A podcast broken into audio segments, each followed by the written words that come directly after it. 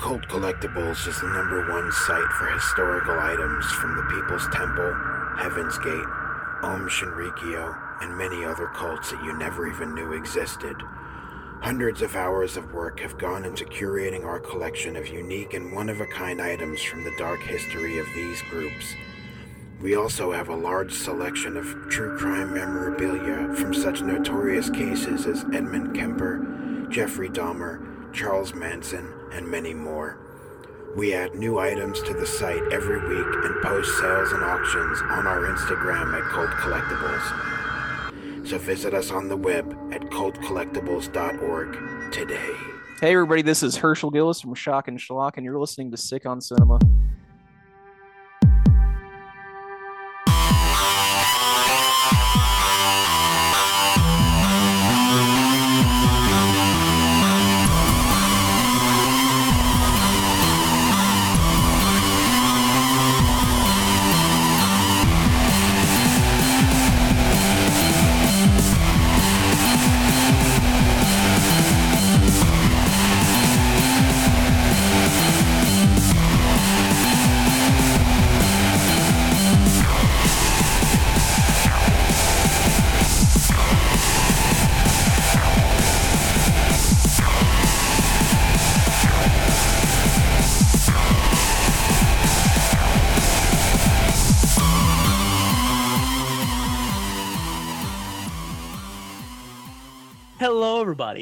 Welcome to Sick on Cinema. I'm one half of your kinky Christopher Lee's John, I'm your other half, Matt. and we are joined by our brother from up north. he the loves margarine. yeah, he loves margarine, but hates August Underground. Has the best Facts. production value of anybody on YouTube, yet tries to cancel himself every podcast. One half of the open casket, spooky celluloid himself. Look, I was born with a genetic disease that's called having no filters. that got me in trouble a lot. I lost a lot of jobs due to that. How's it Oh, going, God. sir? Uh, it's not, it's going uh, not too bad. You know, it's snowy, it's cold. Every time I go outside, uh, I have wet feet and it's fucking freezing. And we have one storm per week. So yeah, it's Mhm. fucking it's miserable in here. Fuck. Hell yeah. I'm just miserable, so you know. Yeah. Well, I you match know, the weather. go to Walmart, get a gun, and fix your problems. you gotta wait. Walmart doesn't sell the guns anymore. Oh, Oh. yeah, yeah. Uh, Michael sad. Moore, you son of a bitch. Michael Moore. Not to get political. But when we decided we wanted to do old Jesse boy, Oh, Jesse yes. Franco, there was only one man that could come on. The number one Jess Franco apologist. I feel like I'm the only one. you and Stephen Thrower. Yeah, it's it's pretty much that. I mean, like other than that, like a few people kind of like like one or two of his movies. Yeah. I feel like I always have to defend him, but yeah, no, it's it's kind of like you know when your your child is like physically challenged and he wants to play hockey. You know, you're like, oh, you can try, but you only have one arm. you cheer him on, right? like he's not gonna make the major leagues, but you know, at least well, hey, a man who makes who directs, I think between 170 and 200 movies, we're not sure. He's bound to have some good ones, and he's Yeah. bound to have some bad ones. He's kind of comparable to like Takashi Miike, but I think Miike's movies are on like like by standards better. Well, Miike doesn't make five a year. That's true. In, seven, in 75 or 76, I think Jess Franco made six. Fuck. Most You people don't- don't get one. Yeah, That's you don't see those numbers really anymore during one year. Dude. Someone needs to bring that back. oh well, my god. I was So many gonna say- directors. I was gonna say, well, you know, you have David Sterling there making like 500 things movies and Camp Blood. Camp blood. the SRS studios are trying. Yeah, The they're brothers, Tim Ritter, and them guys. Donald Farmers is reviving. Fucking uh the Marvel studios are doing that though. Oh, God help their yeah. fucking That's the modern people. Jess Franco. It's- that's an insult to Jess Franco. That is for big true.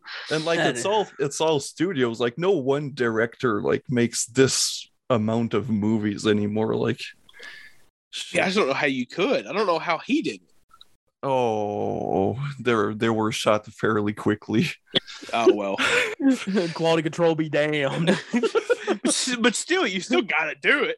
yeah yeah i mean all of these old like uh european filmmakers like they had that's how they make their money because they weren't getting paid like a lot so that's how they made their money like i'm not sure if he made like the equivalent of 20 grand per film at that time like not sure all i know it it wasn't a lot and when he went back to spain it was even less Fuck. But, uh, that's how that's why also yeah like uh co-productions like german and france like most of his movies are german french german spanish because man the money wasn't there Ugh. Yeah. Well, I guess that, that does definitely explain why you would make 15 movies a year. that Yeah. explains why you'd make Devil Hunter. Oof. look we're not we're not talking about his cannibal movies I, mean, I specifically chose not his cannibal movies because i can't defend those diamonds of kilimanjaro is one of the worst movies ever made I've only ever seen of his Campbell stuff, Devil Hunter, and it was it was it was a chore. I, I just accepted the fact like Diamonds of Kilimanjaro is so bad. Plus the transfer from MVD is fucked up. There's a scene that plays twice, once without music and once with only music. What the fuck? Yeah, it's Is it from- Is it a newer release or? I'm not sure. It's uh I just got it at HMV like when that was still open and I was like, "Oh, well, this DVD's fucked, but I don't have the receipt anymore." So Hmm. I had a DVD. I don't know. I couldn't even tell you who put it out, but it was uh, Inglorious Bastards Two. It was some Italian movie. I don't, Yeah. you know, and like it was like cropped completely wrong. Like the transfer was so bad, like half the movie you couldn't even see it. It was off screen. Oh. Dude, that's like the the traces of the death set. It's like when you put uh, one of in the player, it like expands it out to like the full screen. so Matt, it's just- you're you're asking like Severin to make a remastered Traces of Death box. hey, with the way don't he's showing videos possible. coming out nowadays, it's possible. Don't put it past anybody. Oh my god. The- the- I swear to God, when I popped in, when I popped it in there, and I saw that fucking screen. I thought it was a bootleg because Darren Ramage was just like stretched across the screen, just like. Just stand there like well, I mean, Yeah. brain damage films were basically bootlegs glorified. Oh, there No. goes any sponsor that we could have had. Dude, Brain Damage is one of the worst companies of all time. Oh yeah. Like I don't want to be mean, but damn. I'd rather get bootlegs than those fucking. I know back in the day uh, on YouTube, Moods would uh, get screeners from Brain Damage for a little bit, and he'd shit on like five out of the six they sent him, and they take him off the damn like screeners list. Then they realize nobody talks about our shitty movies, so we. So they put him back on.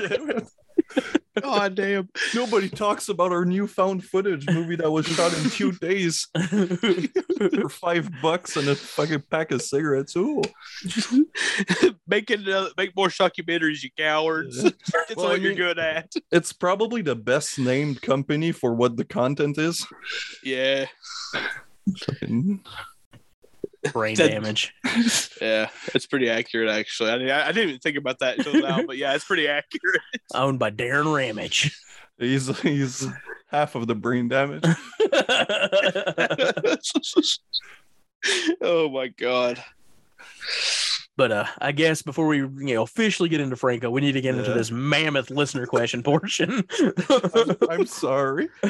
so buckle in, everybody. Oh So- god. If you want to join these lovely people, you can do so by going to sickoncinema at gmail.com and dropping us a line, or you can wait to the week of the episode. We're mostly a bi-weekly podcast, and we'll post a lovely Oh, image. I think this is the first time you're actually bi-weekly in a while. it is. Yeah.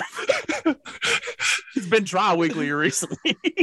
tri weekly. the. Franco video will never come out. Yeah, sure. You guys can't fucking do a show every two weeks.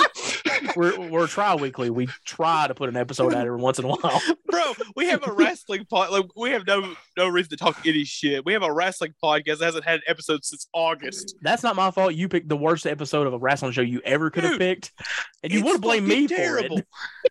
It's fucking terrible. and we don't want to watch it to do the podcast. No, I don't want to rewatch it again. I Well, watched it just- once. Just change the topic. I already posted about it. What the- just uh, sorry, I don't want to take any. But let's go to the questions before I, I get angry for real. Wrestling fans, just shoot your little wrestling figurines, and that'll be. now listen here, Spooky. Uh-oh. running that jaw, son. so, anyways, we're starting in the uh, the email portion with the people's Mikey. Oh. He emailed us this week. he says, "Howdy, my dudes. You're arseholes. Damn. I prefer You're- the term cunt. you arseholes really enjoy ensured my place in hell. Listening to the Paradise Lost episode, I really appreciated how you guys handled it at first. You didn't. you did give a content warning, seeing how it involved child murder, but then you fuckers start going on about John Mark Byers, and I couldn't help myself but laugh, which made me feel like such a piece of shit. Like goddamn, those three poor boys were probably listening to you guys in heaven, and I'm sure they were like, "You hear these fuckers? we were gutted like pigs." and these these arseholes are like John Mark Byers, John Mark Byers. Seriously, what the fuck were you guys thinking? Anywho, my question for this week is whose fucking corpse would you guys totally violate? The Black Dahlia or Sharon Tate with her unborn child? Whoa. Sharon Tate, because that's a threesome. Oh my god, no. The end the episode. It's over. it's Like done. al- like always, keep up the good work. Thank you, fuck you, bye. No, I'm just ribbing. Don't answer that question. Spooky, you weren't supposed to answer that Oh. question. Well, the stab wounds are like pretty much little fleshlights Oh, on the oh, all back. okay. right, all right. Cut him off. but let me talk to you. Yeah. Damn. Seeing that Spooky is joining you, gents, what is something that aspiring directors can learn from Jess Franco? And are there any current actresses he would work well with today? I would think Mia Goth would be perfect, and maybe Rose McGowan from during the late '90s. Can't wait to listen. Li- can't wait to listen to the show. You three are always a blast to hear. Take care. Reach for the sky, boys, and Terry Funk don't wear no mouthpiece. Yes, Spooky, that was a wrestling related reference. Still love you though. Thank you. Fuck you. Bye. Cheers. Well, think what uh, filmmakers can learn is that just do it. He wasn't Yeah. afraid to. Yeah. He made six movies a year. It didn't matter if the camera was in focus. now listen here. Those are details. But yeah, I think you are right. It's like, you know, like just to go out there and just to do it. Yeah, like he didn't wait for financing. Well, he did kind of, but you, honestly, it's like build relationships. If you're at a point where people finance your movies, build a good relationship with them, a good rapport, and uh, like I'm sure, like uh, some of his movies weren't financially financially viable, but he just, you know, they kept hiring him because he was doing the job well. So just go out there and shoot, and also tits kind of help. Yeah. It's true. Yeah. Um, I feel like um, when it comes to yeah, I- I feel like you're completely on the on. Uh, oh my fucking god, I'm having a stroke. It's happening. Uh, it's happening. Sound the stroke alarm, boys. It's happening.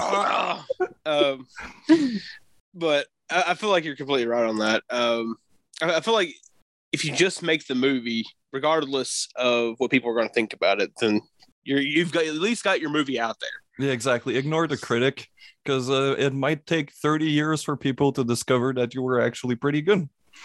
Yeah. Yeah. I mean, Jess Franco lived his life basically having people telling him that he was uh, his movies were dog shit and that you know he had no talent and he just kept on going. People are still saying that if you're doing so, I'm gonna find you. I'm gonna fucking slit your throat and piss down your fucking. Oh then my actress- god. yeah, actresses. Mia Goth, I thought was the was a great shout. Yeah, I think that's pretty. Yeah, that's. I mean, yeah, she's basically the new Soledad Miranda or Lina Romay of uh, Hmm. the times. Uh, other than that, I don't know. I'm not good with modern actresses. I'm not Uh, either. I thought Ellie Church would be kind of cool. Oh, yeah. Oh yeah, Ellie Yeah. Church. Just for like an indie Um, shout. Yeah. Uh, what about Felicia? That'd be interesting. I mean- yeah. She has the same bush as uh, fucking Soledad Miranda. you would have loved the bush. That's true. I mean, yeah, Oh, because you wanted his actors to like be down for anything. So hmm Felicia's down for anything. From what I saw, I mean, fucking puking and getting pissed on, Getting Yeah, spit getting- poured on her. Well, uh, getting floured with piss. So oh, but uh, Jesus. thank you as always, People's Mikey. We always appreciate the question. Down since day one ish. Also, praise Mark Myers. Mark Myers forever. start a cult about Mark Bikers. What is he buying? Little coffins. oh my god. oh my God. Only one. Only one was his. We're Okay, fucked. yeah. We're One little coffin. We're canceled, boys. Next up, we have Stephen Grischuk. Uh, Grischuk, I think is how you say it, from Box Grish- Creek Films. Oh fuck. Yeah. What? I'm still recovering. Oh, okay. From what? Oh my. From what Your you said. stroke. Your stroke, yeah. that and the little coffins joke. Oh my lord. Stephen asks, "Hey dudes, looking forward to the uh, the new episode with Spooky and you guys. Will be good to see margarine and butter all at the same table. you you choose what you want. You guys have any favorite little extras that come with a DVD or Blu-ray? For example, when the I Drink Your Blood from Grindhouse releasing came with the little cool syringe. I love all those extra promo kind of thingies. Take care, dudes. You guys are too cool for the shout outs. I owe you many, many thanks. I have that syringe in my end. I know this isn't video, but I have it. Yeah, It's I got the syringe too. uh, recently, a really cool one was with the Necrophiles Blu-ray. It came with a Necrophiles condom. Really? Yep. Yeah, Oh shit! I just like the the the stickers from that company, Visual Vengeance. Mm. They the, their releases are so fucking cool. yeah. Heartland of Darkness came with a little prayer uh, prayer cloth too. Like almost all their stuff comes with something a little cool. That's fucking Yeah. sick. Yeah, It's something we need to bring back because uh, Grindhouse releasing it uh, was doing it for every one of their movies. I only Mhm. have the syringe there, uh, but the puzzle of pieces, I wanted that so. I did too. Yeah, I never got that. Uh, stay on the Visual Vengeance. Also, I have a syringe. Not only do I have the I Drink Your Blood syringe, but I also have the LA AIDS Jabber syringe. Oh wait, they made a Yep. syringe. Yeah, it was exclusive from Grindhouse Video. And also want to shout out the Tough Ones bullet pen. Oh, that's Oh, sick. shit. I also have, which was cool. But yeah, that I didn't know they had a syringe, but Grindhouse video was a bit far. Yeah, it's kind of hard to get to. Um, um, sorry, Matt. Go ahead. the uh, Criterion edition of polyester came with the uh, scratch and sniff card from the movie. Yeah, So that's that's mine. So Oh, that's I fucking love when they do that. I. It, um, it's mostly like booklets and everything now, like Arrow. Like Mhm. the the Shaw Brothers uh, collection, their booklets are really nice, but you know, a booklet's kind of just I never read them.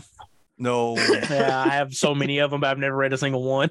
the Grindhouse, the Grindhouse DVDs before Blu-rays came with little posters. Those were pretty. cool. Yeah, those were sick. Oh, yeah. yeah. I love when something comes with a, a nice poster Yeah. because I have a big art book that I put my posters in. Oh, that's I was gonna ask because I don't have places for them, so they mostly sit in the case. Yeah, so that's what they did for me forever. Then my friend got me one of those art books for Christmas, and I've just been putting my posters in them, and it's sick. I should, I Yeah. one because I, have so many. I think uh, female prisoner scorpion came with one.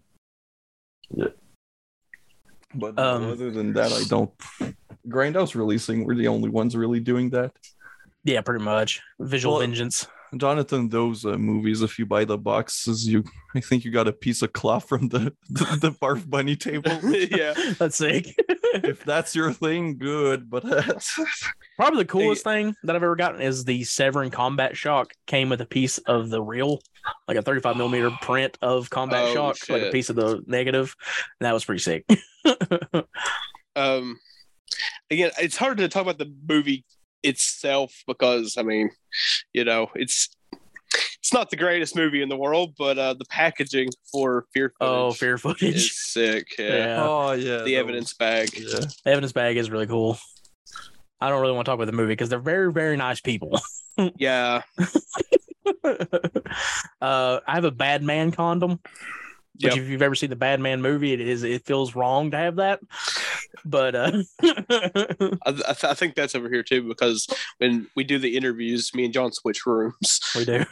Oh, the barf bags that came with uh, Dr. Butcher and Doctor Butcher, yeah, that was Oh, a great yeah. one. I kind of regret not buying it because it, wa- it was too expensive. But somebody at a con was selling uh, barf bags from Mark of the Devil, Oh, it's sick. like original Oh, wow. barf bags. But that was like sixty dollars for a barf bag. I'm like, I can make Oof. my own. Yeah. But uh, shout out Box Creek Films. They're absolutely excellent. What the fuck? Thanks. Got chips on air. You like that? Can I get one too? Service with a smile. but anyway. Yeah. Ship that over. Oh, oh, hey, hang on. oh, Bring that to oh Canada. Chips. Chips. Oh, oh, Oh, Hey. hey. Don't eat those in air. no. Come on. She Hey, shows is up at your house like the door opens up. Chips.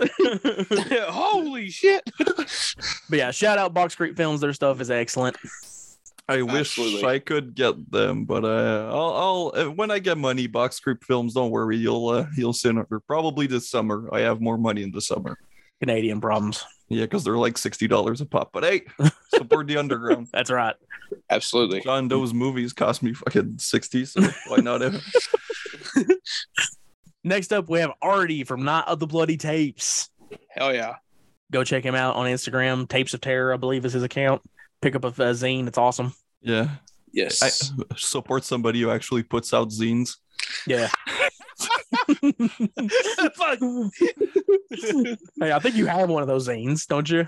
The one, the the Dead Among Us. Yeah. yeah. Yeah, oh yeah, of course. I meant the like I can't wait for the second issue And Buddy, people still ain't got volume one. Dude, I'm still having to do reprints because every time I went, some bullshit's happened. Can't Printer wait to see a review. This was these this year's best film from 2022. There's definitely entries in some of the other ones. It was like, oh, this is his most recent film, and it's like they've made something since then. yeah, they're they're gonna have 10 other movies. Anyways, Artie says, Howdy, Matt and John. Nothing for you, Spooky. Sorry. Gonna jump right into the questions. So I mentioned this to you in a previous email, but one of my favorite writers is Richard Laymon. His books are pretty violent, gory, and genuinely frightening. And one element he puts in his books is rape. Hmm. Hmm. He, he said, and this isn't a direct quote, but he said words to the effect that in real life, men who target women, rape, and murder them, I think it is really scary and raises the stakes in books and movies. But it seems like even hardcore horror fans do not like this activity in horror movies. What do you guys think about rape in movies and books? That's the first Oh question. my God. a couple. Uh, well, I think uh, in the 70s and 80s, kind of was used as a way to tell a story. I think right right now we're seeing a resurgence, but from the female director point of view, which is nice to see.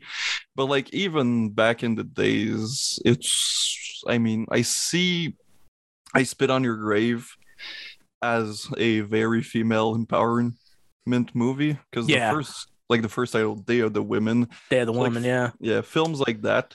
But you know just back then female directors weren't so common. So now it's nice to see it transform from a different point of view. Uh, Yeah. also if it's just rape for the sake of rape it's not great. But like if it leads to a revenge that's satisfying. Hmm which i think like some of the worst rape and revenge movies are the ones with like unsatisfying endings Yeah. Yeah. Yeah.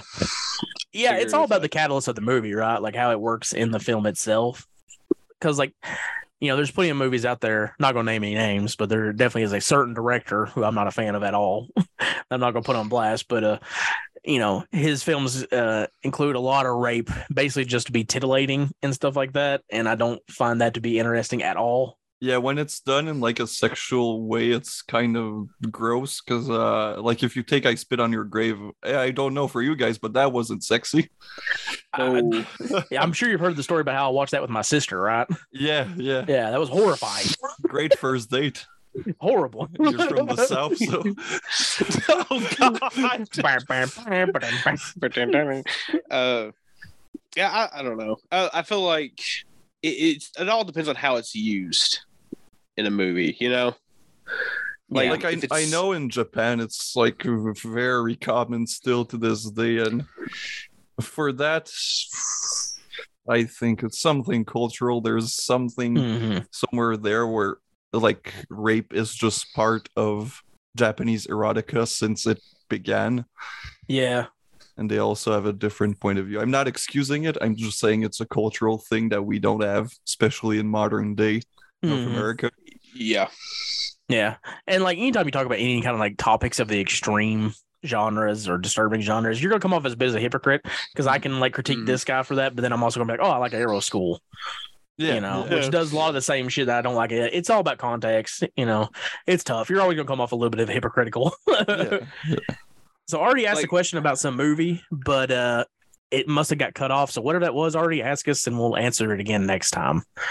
But uh Um, you got yeah. cut off. yeah, Oh, it got cut shit. off because it just says I loved it and definitely my favorite flick of 2022, but it doesn't it doesn't have Oh, the shit. context. It's a mystery. yeah, I have to find it. Uh, but he asked, "Did you see Skinamarink yet?" Yes, Yes. Yes. we all did actually. Yeah. Surprisingly enough, I watched a new movie. And Yeah, me guys too. yeah, when we went to the theaters, it was Yep. playing literally one night, and I just happened upon it. Dude, the sc- the the way that the movie was screened near us was just added to the creep creepiness factor. Yeah, it was like a creepy pasta. It was like this one screening. just Nobody was there but time. us. this one time and it just disappeared. It's not even Yeah. a real movie. dude. When we walked out, the fucking poster was changed. They changed, literally changed the poster. It was gone. I mean, if I was like semi high or drunk, I thought I'd had a fever during watching that for like, and Yeah. it just disappeared. yeah, I left the theater not quite sure how I felt about the movie because there was a lot of stuff I really liked about it, and it, I think it has one of the best jump scares I've seen in a long time, especially in Yeah. the theater. Like Yeah, I think I know which. the the girl in the hallway. Yeah, yeah. Yeah, when that happened, I was I, I you know I grabbed Matt's shoulder and nearly shot to the fucking ceiling. You know, Like, so it's effective in a lot of ways, but I do think it's overly long. hmm The hour forty was too long for what it is. yeah. But I do think if you can see it in a theater, that's the perfect way to see it. Or Yeah. wait till it comes out on Shudder and watch it like three o'clock in the morning with all the lights turned off and it turned up loud as hell. Yeah. Or with headphones. Yeah, yeah, that's either way. what I do. I did. I uh, I was a naughty boy. Uh And oh. to, to compensate, it's playing in a theater this weekend. I'll buy the tickets and just not go because I feel bad. But yeah, I did like I pirated, uh, and because I wanted to sit now, I couldn't wait a week. hmm Clickbait just lasts so long, guys. It does. I wanted gotta to jump on them trains. yeah well it still had cloud around it so um yeah i think a review uh it was too long Mhm. um when you're at home you have more distractions than in the theater so i missed Yeah. a few bits but uh i really liked it uh it i don't try to find meaning i just uh, i go into it as a visual and auditive uh experience experiment and just go blind don't watch spoilers because there's nothing to spoil there's nothing that really happens and uh yeah just it's a good little creepy movie it's Yeah. not perfect but uh it's experimental and it's well done i thought it's got it's- generally some of the creepiest stuff I've seen in a movie in a long time. It Yeah. scared the shit out of me. Yeah. Matt was having like anxiety attacks during it. It was pretty great. Yeah. Ha- like haunting visuals has never applied more than like on this movie for, Mhm. for a while i think the last like one like that is probably begotten Begotten. Yeah. Yeah. It's very comparable. You know, especially the the the divisiveness of it, how like you know, you either liked it or you hated it. oh There's yeah. no in between on it really. Like I think I'm starting to lean to I really did like it a lot. Um, the more I thought about it, the more that one jump scare in particular, I was like, that was one of the most effective things I've seen in a long time. So yeah, I, I gotta give that movie a lot of praise. and I have to praise any movie that's made for s- s- no money that gets theatrical run. And like I said in my review, I feel like the coming years we're gonna have some really good horror movies in the theater. We had Terrifier 2 that came out of nowhere, and now we have that, which Mhm. of course the money isn't comparable, but yeah. it's also for a way nicher audience. Mhm. Just the fact that Yeah. it plays in theaters is impressive enough. It's like you think about it. Like last year, you had X and Pearl and Bones and all, and Now we have Infinity Pool coming out like tonight. yeah, yeah. so Uh, it's kind of a resurgence of kind of like indie horror in a way in theaters, which is exciting. yeah, Yeah. I fuck no more franchises. Fuck Yeah. Scream. Fuck Halloween. I don't want to see those pieces. But Ghostface has got a shotgun now, Uh, I Wait, wait, to whoa, go whoa, whoa. Yeah, you didn't see Wait, that what the shitty, fuck? awful trailer. which is What scary. mean I will. Got I'll admit that is fucking shotgun? scarier. Yeah, Mhm. last time a slasher villain went into New York, that went very well. I kind of like that movie. yo. I do too. It's think it's probably really gonna be better than any Scream movie. I like Scream, but what do you mean he's got a fucking shotgun? I did not watch this trailer, so You'll I have don't to know just go the watch the trailer. Yeah, Oh my god! you don't need a PhD. Ghostface has a shotgun. yeah. I mean, that's it sums everything you need to know of. It's a He's- it's a He's slasher. movie. It's a fucking slasher movie, bro. Not a fucking shoot 'em up. Well, Maniac is technically a slasher, and he Ow. fucking Use a blows shotgun. somebody's head off. He's Yeah. got a shotgun, and in the previous one, Sydney had a gun. Oh yes, she did. oh, we know about that. That fucking trailer. I'm gonna have to go watch the new Scream movie because one of my friend actually worked on it, so I dread the Oh, day shit. it comes out. Yeah. So Artie goes on. I found the VFW DVD at a thrift store for a buck, along with the Island of Dr. Moreau with uh, J- uh, Val Kilmer on VHS. Do you guys thrift store and find something you were supposed to or surprised to find? I found, Ye- found banned from television on VHS for one dollar at a at a fucking uh, uh, flea market the other day, which is That's probably I don't know how the guy didn't just a pile of VHS. He's like they're a buck each, like this. Okay, I'm gonna get it. I, I I go thrift shopping a lot when He it does. comes to yeah. When it comes like I go to a local like bookstore and get like a bunch of like used books and a lot of DVDs. Uh the one of the craziest things I've come across was at a Goodwill, ironically, and it was a uh, it's like a th- theater like screener VHS of like Dracula.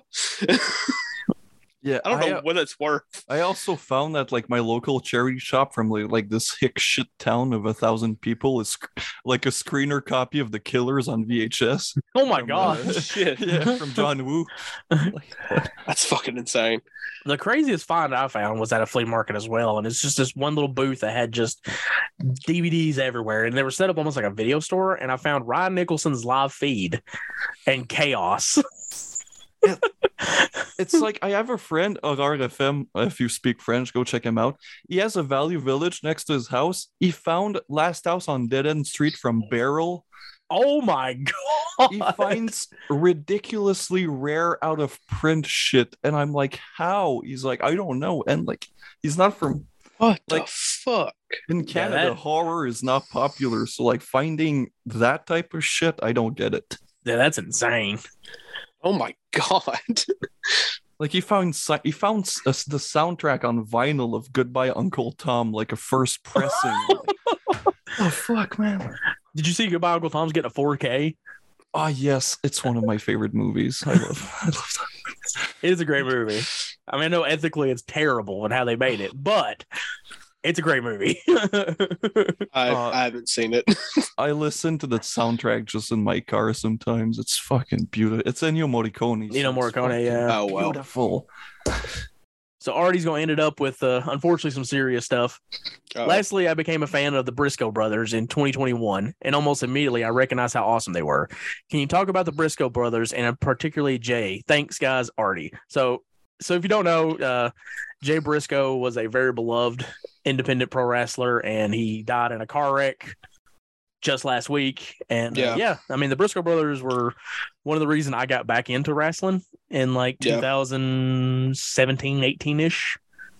So yeah, they're one of the reasons I stuck around because mm-hmm. when you like at that point, like WWE's fucking shit was so bad that I just didn't I didn't care anymore. So to see, you know, the Briscoes and Ring of Honor and you know on the indies as well as a bunch of other guys, it was refreshing to see such a different take on this stuff. And like, you know, celebrity deaths a lot of times don't affect me too much. I kind of just go on about my day. You know, it's like, oh, it sucks. But uh, when I was at work when I found out Jay Briscoe died, I literally sat at the desk at work and was just like, damn, man, this fucking sucks. and like his daughters were in the wreck too, and like they're in the hospital and may never walk again and shit. And it's it's just awful. It just sucks. It really does. So yeah. Reach for the sky, boys. Hashtag them boys forever.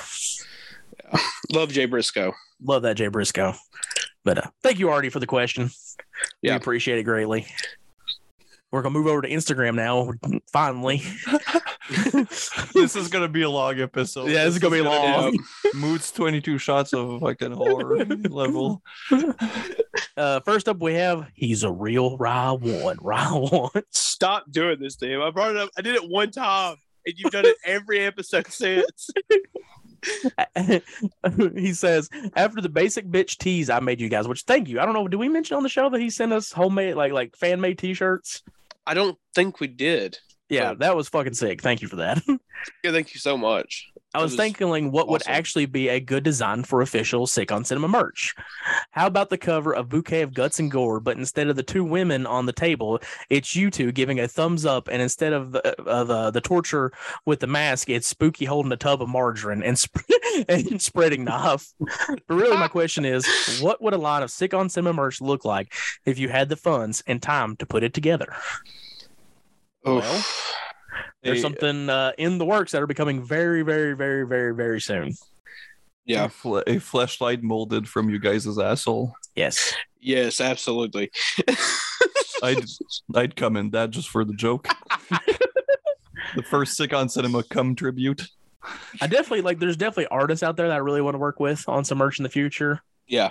Psychonaut being up there for Mm. sure. Mhm. Oh man, he fucking he's great. Shout out to him. Yeah, I'm actually sitting Yeah. on a package. He's like right next to me is a package he sent us. Uh, the, the what last week, and it's fucking incredible. Oh my god. It is Prince of uh Women's Flesh and uh fuck that other one, uh the pseudo snuff one. Tumbling doll flesh. Tumbling doll flesh were fucking amazing. Hang on, hang on. I know they can't see this, but uh, you mean that one? Oh yeah, that's the one. Yeah. yeah. I'm gonna need to Yeah. cope that too. That, that. My little nuts were quaking when I opened that. Dude. Well, it's like we we were going through it at first, and like it, there was the zines he sent, which they're fucking great as Yeah. well. Go pick And- those up. And then we saw the art prints, and we were just like, "Oh shit! oh fuck!" I mean, for a while, like I told them uh, like Sam Hell movies for a while, it just got them first covers. Yeah, Yeah, they're they're fucking amazing. The Flesh Eater X, Yeah, so good. His stuff is so good. one of my favorites. They all Looks have like to be he- censored on YouTube, but I love them. yeah, right. his his cover for the uh, Blood Crimson Side trilogy is insane. it is really good. Yeah. I was happy to uh, whenever I saw that Sam Hill getting distributed by Unearthed and uh, seeing uh, Psychonauts cover. It was like the boys made it. I'm like a proud father. he done it. Uh, Rowan did say a shirt needs on the back of it say "That's for True," which I agree with that. That's for Big True. That's for Big True. Dude, this isn't even our catchphrase. It comes from another podcast. You know the you remember the EC ECF and W shirt where it was like live and extreme or something like that on the back of it. Yeah, That it needs to be that logo, but on the back it just says "That's for True."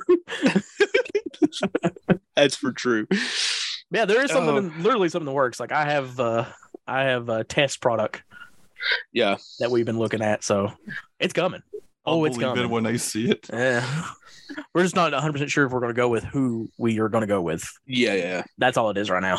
Yeah, like the print quality and shit. Yeah, and pricing, like how how we can price it. That's the biggest problem. Well, again, like just to clarify, you know, a little bit, the the what we are going through right now is like a print on demand thing, Mhm. Mhm. Which is the easiest thing to do, and they look good. Yeah. Yes. Yeah, I have some from Redbubble from my friend Grindhouse Funhouse, and they look good. The shirt is a bit thin. Mm. It's uh, you can see my nipples through it Mm. when it's cold because they're inverted when it's hot. But anyway, but like it, it looks good. I was. It's just I'm banned off Redbubble. That's a bad. How you got banned off Redbubble is insane. Like Stolen artwork on Redbubble. On Redbubble, and I didn't even. I only tested one thing that was a pink impact font text that said "come." That was my only design. I got banned for stealing somebody else's artwork. That's amazing. I don't know who has the copyright of the word "come," but please, I Oh. need it. Apparently, it was just the impact font being Cum. painted with "come." That is incredible. Holy shit! I want that shirt now. that would well, be you can't have it because I'm banned off Reddit. Oh fuck me! But I uh, posted a tweet fuck? like being banned from Redbubble is like being banned from the Nazi party for being too anti-Semitic. it's crazy. like I can't even believe that. I didn't even know that was a thing they would do. no, me neither. I was quite shocked. I thought I dreamt it because I got it at like 3 a.m. I woke up, I looked at him like, haha, and then I fall back to sleep. And I'm like, oh shit, I'm really banned off of Redbubble. The Dude. bootleg is a bootleg site that has gaboshed me. Is it not Redbubble that came up with the Cucumber Joe, which is Yes. essentially yes. You can buy anything. That's it's all stolen artwork. There's nothing original other than like the front page cover, where of course they're not gonna be like buy your Disney bootleg shirt. yeah. No, don't. What the? what the fuck, Mickey man? Mouse. you are there, Well, Matt? Yeah. You mouse about took my life. Was drinking is Rockstar. They were Oh. He's been in the heels, fucking dude. Dude. that fucking meme. so thank you, Rye One, for the question as always, and again, thank you for the package. That was absolutely sick. It was awesome. Next up, we have Just Doe. He says, "Hello, this one is for the boys. Would you rather have a cold sore that never goes, that never ever goes away, or poop your pants once a week for the rest of your life?" Cold sore. Cold sore. Yeah, probably cold sore. Wait, if I can control when I shit my pants, that might be different. That could be the that could be the difference maker. If I don't. have I, just want no to be in public. yeah, if I have no control, fuck that. But if I can control being by myself and shitting my pants, I mean, I've done that before. Same. Uh, dude, if you are out in public, especially like if you're on a date, right? And then you're just like, oh, and just shit your fucking pants full. Dog, no, cold sore. Unless you're on a date with a German, that might turn her on. Mm. He's like, oh, Scheißler, and start fucking eating it. Ugh. and Ugh. for spooky, Oh, I wasn't supposed to. that's fine. You would you rather smell like poop all the time and not be able to smell it yourself, or have your significant other smell like poop and have to smell it all the time? Now, there's a thing, just though, that you don't know about me. I Uh-oh. actually don't have a strong sense of smell. So I already smell like shit and can smell myself. No. I, I take the second one because that would imply having a, a, a significant other, and it's been a long two years, boys. It's been a while. And like I said, if she's too close to me, I might smell it. But if she's far, I don't have enough and enough uh, strong sense of smell to actually smell anything. So, uh, So essentially, what that means is Spooky's down bad. Message him. yeah, yeah. I don't care if you sh- smell like shit. I eat- I eat ass, so I'm used to it. uh, that's for picture. Your Twitter page is just rife with you talking about eating ass. I love it. It's the only thing I care about. Jess Franco and eating ass. That's the laugh. If you weren't banned off Redbubble, that could be a good shirt. I that was one of my plans, but uh, the Matrix got to me. Matrix. The red Matrix. So Matt, you'll have to the help me pronounce this next person's name because it's the one that you said was pepperoni last time. Pepper Oh. shock. Thank you. Oh. you fucking uneducated fucking southern boys. Mate, I, I didn't stay on the internet back in the day. I don't understand this internet speak. I don't know how you interpreted that as pepperoni. That's what Matt said. All right. No, I, Oh, am talking to it- Matt. Okay, you. good. I was like, wait, wait, wait. You don't know how I interpreted that as pepperoni? Because I guess I'm fucking fat. Is that what you want to hear? He was Oh, hungry. because his name on his, on his Instagram is pepperoni. Okay, sorry. I'm, Oh, I was too mean to you. I'm, I oh, apologize. He was hungry, yo. it's okay. I was. When we when we meet, I'll kiss you to make it up to you. All right, awesome. but Peppa Chalk says, "Hey, ya boys! Recently watched Split and had a very different reaction to it than most people, judging from the, damn it, from the uh, Facebook and videos online. Sorry, I got my cursor in the way. I like Jack's segment, but but Daniel's made me very, very confused and bewildered. like I have seen a bunch of experimental stuff before, but that was like going down to the weird side of YouTube times a thousand. What I guess the question is, what film confused slash weirded you out the most? Also, Uh, recent- also in the last episode, you said don't eat while watching this, I was tucking into some real good pizza. Hell yeah. That's actually what I had before the show. I'm pretty sure. Hell, hell yeah, Uh, yeah, Skinamarink was up there for like weird. Um, yeah, uh, definitely. any uh, Jodorowsky. Oh yeah. Dude, holy like spoiler, but we have uh, a Jodorowsky coming up on the podcast.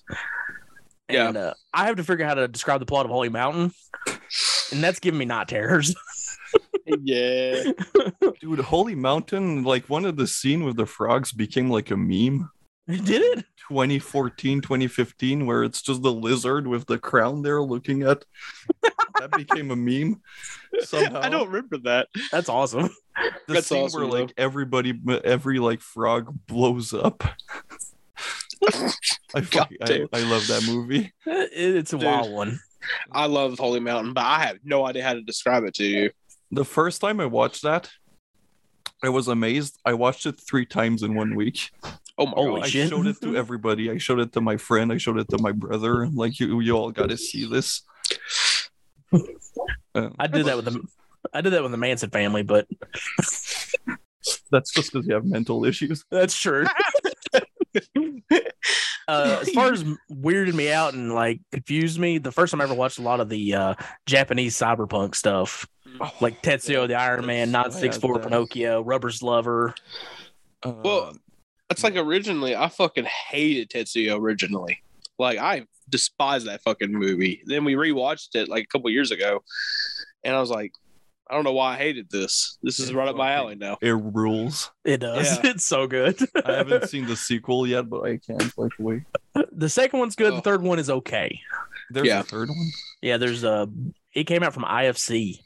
Oh, okay. It's, Yeah. It's called Bullet Man. Blu-ray. Oh, okay. It's Yep. not on my Blu-ray box set.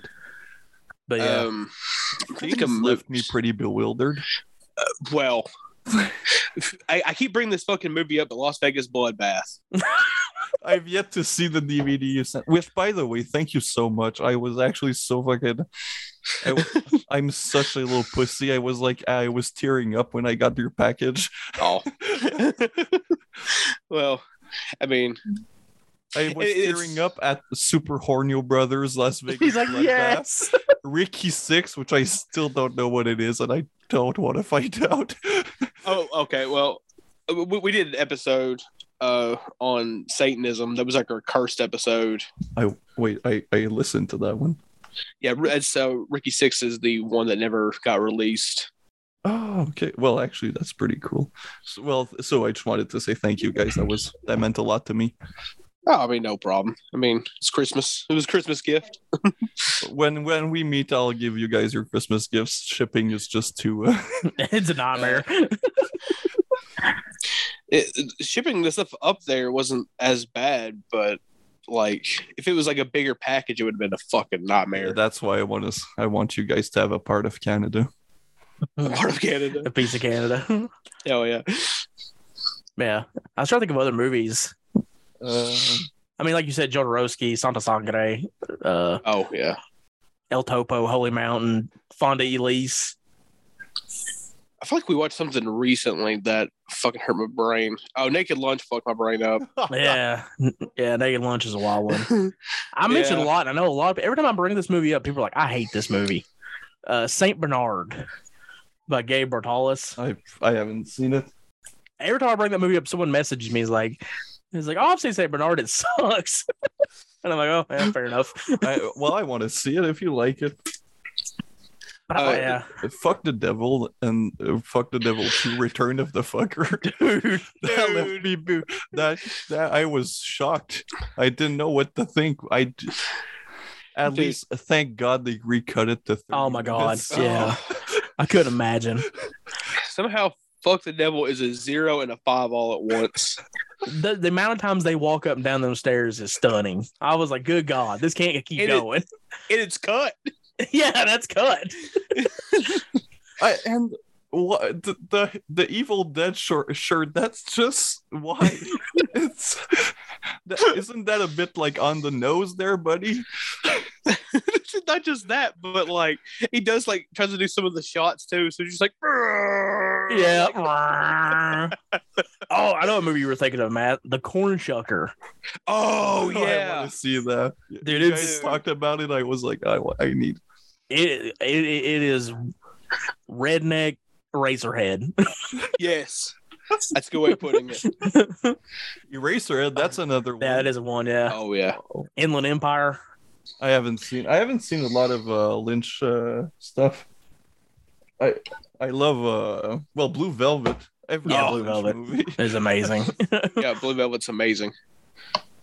I need to get that eventually. Other than that, for like uh, f- uh the gas- ghastly ones. Oh, oh my god, dude! I I actually like that movie. I know. I fell asleep during. I need to rewatch it. I like. I like. Oh, okay. So I was really re-listening to you guys' episode on uh, H.G. Lewis. I Uh have a I have a gripe to pick with you guys. oh. Oh no. The Wizard of Gore. Oh yeah. It rules. no, Matt, you, you, you butter loving son of a bitch. I was going to say I don't hate the Wizard of Gore like Matt does. Matt hates that movie. Okay. Fuck the Wizard of Gore. I have to That admit, movie sucks. I have to admit, it's it's god awful. There's no redeeming qualities to it. No.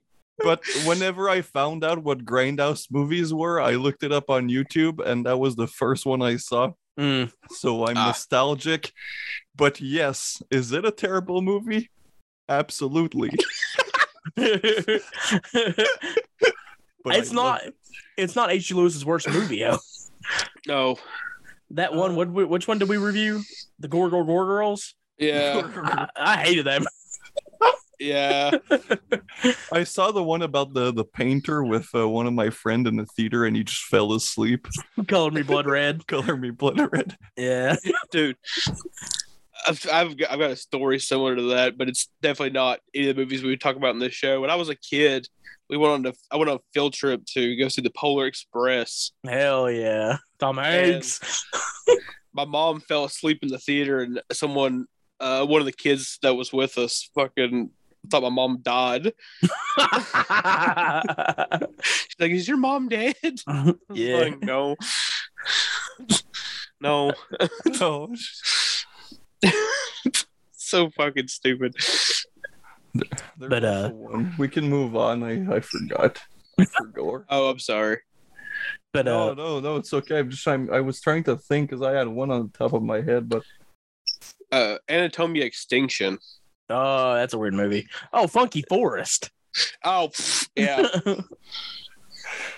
Three Greasy hours. Of, Strangler. oh Greasy yeah. Strangler. That Yes. rules.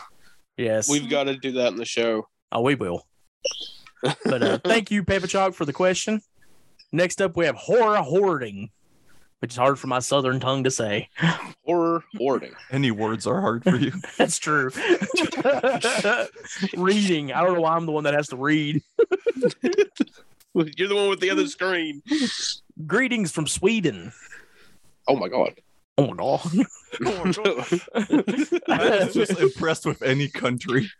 Anything that isn't the Southern America. it's true. I heard you guys briefly mention Adam Chaplin in one of your older episodes. Are you guys a fans of the Necrostorm stuff overall? And if so, what are your top five Necrostorm films? Anyways, great show and sick fills. Thank you, for Uh, Hoarding. I, uh, I've only seen Adam Chaplin. I I've not haven't seen it. any. Yeah, I've not seen a lot of Necrostorm stuff, but I've seen um, Adam Chaplin, Judy, and uh, Hotel Inferno, and I think they're all really fucking cool and like just fun, splattery, almost video game esque movies. Yeah, That are- fun 'cause I remember seeing Adam Chaplin. I know of it because of the Moods old old intro. Mm-hmm. Moods' old intro. I think there was clips from them, but Yeah, there's a lot of clips from Necrostorm stuff in his old uh, gore intro. Uh, it's really fun. Yeah, I really like their stuff. I need to check out more of it. It's just kind of hard to get a hold of. Like, you know, you have to order it from them, and I don't know. There's something sketchy about their website. I don't really know how to use it. It's weird. You're just saying that because they're Italian. Yeah, that's what it is. Fucking racist. I'm like, oh, John's like, ugh, the Italian. Every edition comes with a lasagna. Fresh out of the oven. Yeah, I, yeah. I think we- we talk about doing Necrostorm on the show. Yeah. So We'll have to get him somehow. yeah, I bet y'all just get them. I don't know. They're kind of expensive, and I, But- well, if the shipping cost too much. Yeah. But it's good shit. So thank you, Horror Hoarding, for the question. Next up, we have Yamatori.mh, Hmm. who starts out with uh, some kanji that I can't read. Uh, if I say anything, that'll sound racist. they say, Hello, I heard your wrestling podcast and I really enjoyed it. Oh hell yeah! Your sole and only wrestling episode. Let's go. look, look, man. You don't know how bad that show is. Every fucking do reviewer. something else. look, look, man. we I committed to it. I've watched the show twice. You know who I else haven't. committed? The terrorists that crashed the planes into the towers. Oh my God. And that wasn't a good idea. So maybe, you know, sometimes you can't you, you don't want to commit too hard to something. You might cause 2,535 red-blooded Americans to die. Anyways, hearing you guys roast the shit out of Ric Flair was really fun, and I do agree that it was a bad idea for him to wrestle, even if it means his last match, which hopefully it can be officially, so I don't have to hear the news of an old man dying in the ring. yes. Anyways, I did watch a wrestling documentary of uh, was it Ga- Gaea Girls? Gaea girls, yeah. which it takes place in Japan. It's so brutal to see one of the trainees, uh, Takaichi Sasaki, getting brutalized by her trainer. It's really sad to see her going through the pain just to live out her wrestling dream. I'm not sure if you guys watched the documentary, but I think it would make a it would be great to hear you guys talk about it. Also, Among Us. God damn it. Among Us. Kabunga. I should have never named that fucking fanzine that shit. Anyway, um, this is Among Us. fucking- You Um, watched some of Guy Girls, didn't you, Matt? You brought it up to me just Uh, recently. Yeah, I was um I was watching a video about the documentary. Essentially, this guy was like, uh, it's one of those videos. It's like, oh, you know, this disturbing wrestling documentary you've never heard I of. wish I never watched Guy Girls. Not that bad, but and I was like, oh, okay, I'll I'll watch this video. And like he shows clips in it, and it's fucked up. Mhm. Like they beat the shit out of her. Um, again, Joshi wrestling is fucking rough. The Yeah. training to get there is insane. yeah, just to be fetishized by wrestling fans. yeah. Yay. Oh, Diva era was kind of that too. Yeah, it really was. Yeah. Except for the Joshis are actually talented. oh my god. I mean, true. I'm not- you really are in America. Speaking. I, I watched a documentary one time about uh, how people got into sumo wrestling, like training for sumo wrestling, and that is brutal as shit too. Sumo, Oh. anything Japanese is fucking brutal. They just haze you, man. Yeah. They're like they line you up, and then just big dudes are just beating your ass wholesale. Dude, it's like uh you know, just Puro, which is, you know, just you know, male Japanese wrestling. That shit's fucking brutal too. That's for sure. They haze the shit out of you. Dude, Just the Japanese culture in general, it's it's rough. I think uh, the like people for, that live there said it best. Like it's great to visit. It's living, working is a different fucking story. yep. Or as Yamatori said, Among Us. Among Us. As a great philosopher once said, Among Us. Among Us. God Thank damn. you, Yamatori, for the question. Next up, we have Psychonaut. Oh, It's the boy. it's your boy. for all of you, what's something you're into that would surprise people given your primary interest? Can be music, movies, books, etc. Hope all you all are doing well. Also, to piggyback off your discussion of vampire films last week or last episode, you should all check out the film called The Transfiguration from 2016. Very Martin-esque and extremely bleak. I'd heard of it, but I'd never seen it. I love myself some vampire films. I'm gonna be honest. I do too. Yeah. Oh my god, something fell. Anyways. um something that people would be surprised you're into. Well, well, I mean, mine is probably like uh, history. That's what I'm. That's what I'm studying right you now. nerd. That's so, that would be surprising. I think just the fact that uh, I'm studying should be surprising enough. Uh, but yeah, I fucking love history. I have I have a passion, fascination for uh, Cold War, American Mm. Soviet history. I fucking love that era. World War II overplayed. Cold War. Cold War. I played the Medal of Honors. I played the Yeah. Call of Duties. I know it enough. Call of Duty Black Ops was the best. Never really peaked at Black Ops One, but yeah, Cold War stuff. Like I fucking love the espionage and basically all that stuff. And since yeah, no, I gotta shout it out. Also, French Canadian history is is years of oppression and fucking not Oh, being allowed to practice our language or religion. Thank you, Britain. That's Yikes. awesome. That's awesome. Big yikes. but yeah, that's probably the main one that surprises people. That and like I guess reading. Hmm. Yeah. It's like it's like I'm I'm very much the same. Like I love history. I watch a ton of stuff on history as well as uh read when I am not being a piece of shit. Um I don't know. Like what, what would people be surprised that I'm into? I don't know. Uh, I mean, we talk mostly when we're on here about music, about metal, Yeah. punk, but like some of my favorite stuff is like recently I've been listening to a lot of Orville Peck, hmm which is like a modern country singer, and I've been listening to The Cure. A lot, Yeah. really into like '80s synth pop. Oh yeah, The Yeah. Japanese city pop yeah, that's just good. and slaps. Like The Cure, Echo the Bunnymen, uh, you know, Joy Division. Like most of my favorite bands are not even metal. Like I love metal. Like it's probably overarchingly my favorite genre, but like, you know, I, I like stuff like Primus and Faith No More, which is more like prog Yeah. than I do anything else.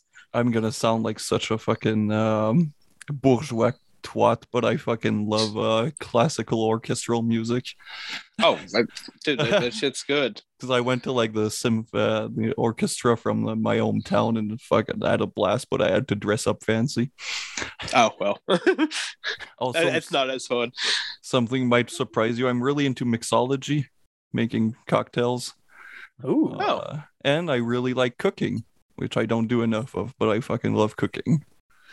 Uh, I I cook sometimes, but mostly it's just like your top, typical like fast food type shit. But I, I like making uh, tonkatsu kit chicken. Oh my god. Yeah, that's fucking. oh wow, I'm about to put a ring on it. Yeah, that's, I'm a To man talk- you marry, but I'll eat your ass. so- that sounds even better. all the ladies out there, Spooky's looking for a hot date. I'm very much single. Please help. Please help. Uh, I also really love skateboarding. Like I don't Yeah, do it that- anymore, but yeah. Um, that was uh surprising to hear. Where you were like in the 2000 scene, right? Basically. yes, yeah. I skated for like 15 years before I tore my Achilles. Do you have like videos on YouTube from like fisheye lens cameras? I don't know if we, I don't, we didn't we couldn't afford a fisheye because we were very poor. But there's definitely videos of us, uh, video parts of us out there. Yeah, That was so like early YouTube. Like every skate kid would post their skating videos. yeah. Which I, don't still like. many- I play Session all the time, which is a skateboard game. I constantly watch skateboard YouTube videos. Yeah. Like I love that stuff. Did you watch? There was a documentary. Fuck. Um, I watched it last year. Keep talking, Matt. I'm gonna find it. um there like we're going back to music for just a second like i fucking love like synth wave and ambient type shit too what you don't know is What? Matt is a uh, is a SoundCloud rapper. i am not Uh, so I- uh, all the streets are silent. The convergence of hip hop and skateboarding. Mm, I haven't seen that one. Okay, Yeah. I'll send you because it's a fucking great documentary about um like the New York skate scene in the Mm. nineties. That shit's so sick. Harmony Korine and um Yeah, I was actually gonna say like kids captures that like perfectly. Kids, it's such a fucking masterpiece. I watched it last year. Oh, yeah. time. I'm not It's- even into that scene of like skateboarding, but man, that was such a fuck. It's one of the most like realistic film about growing up And AIDS. And AIDS, Yeah. which I do also have. Oh, oh. what do you do now that you have the AIDS? uh I'm also into like art shit, like you know, like music, like going to like a museum and looking at like paintings and shit. I love museums. Oh, I haven't been War in museums are great. The last Yeah. museum I went to was the Alcatraz Museum. That's true crime. We all know you're into that. Oh well, yeah, yeah, yeah. Yeah, it was cool. Five year old mom. what do you want from me? but uh thank you, Psychonaut, for the question. Next Thank up, we have the Cemetery Bros. Which, by the way, Psychonaut, speaking real quick, uh, Psychonaut Big Cartel, go buy shit. It's awesome, Yes, and get his zine. Uh, we got to check it out. It's fucking great.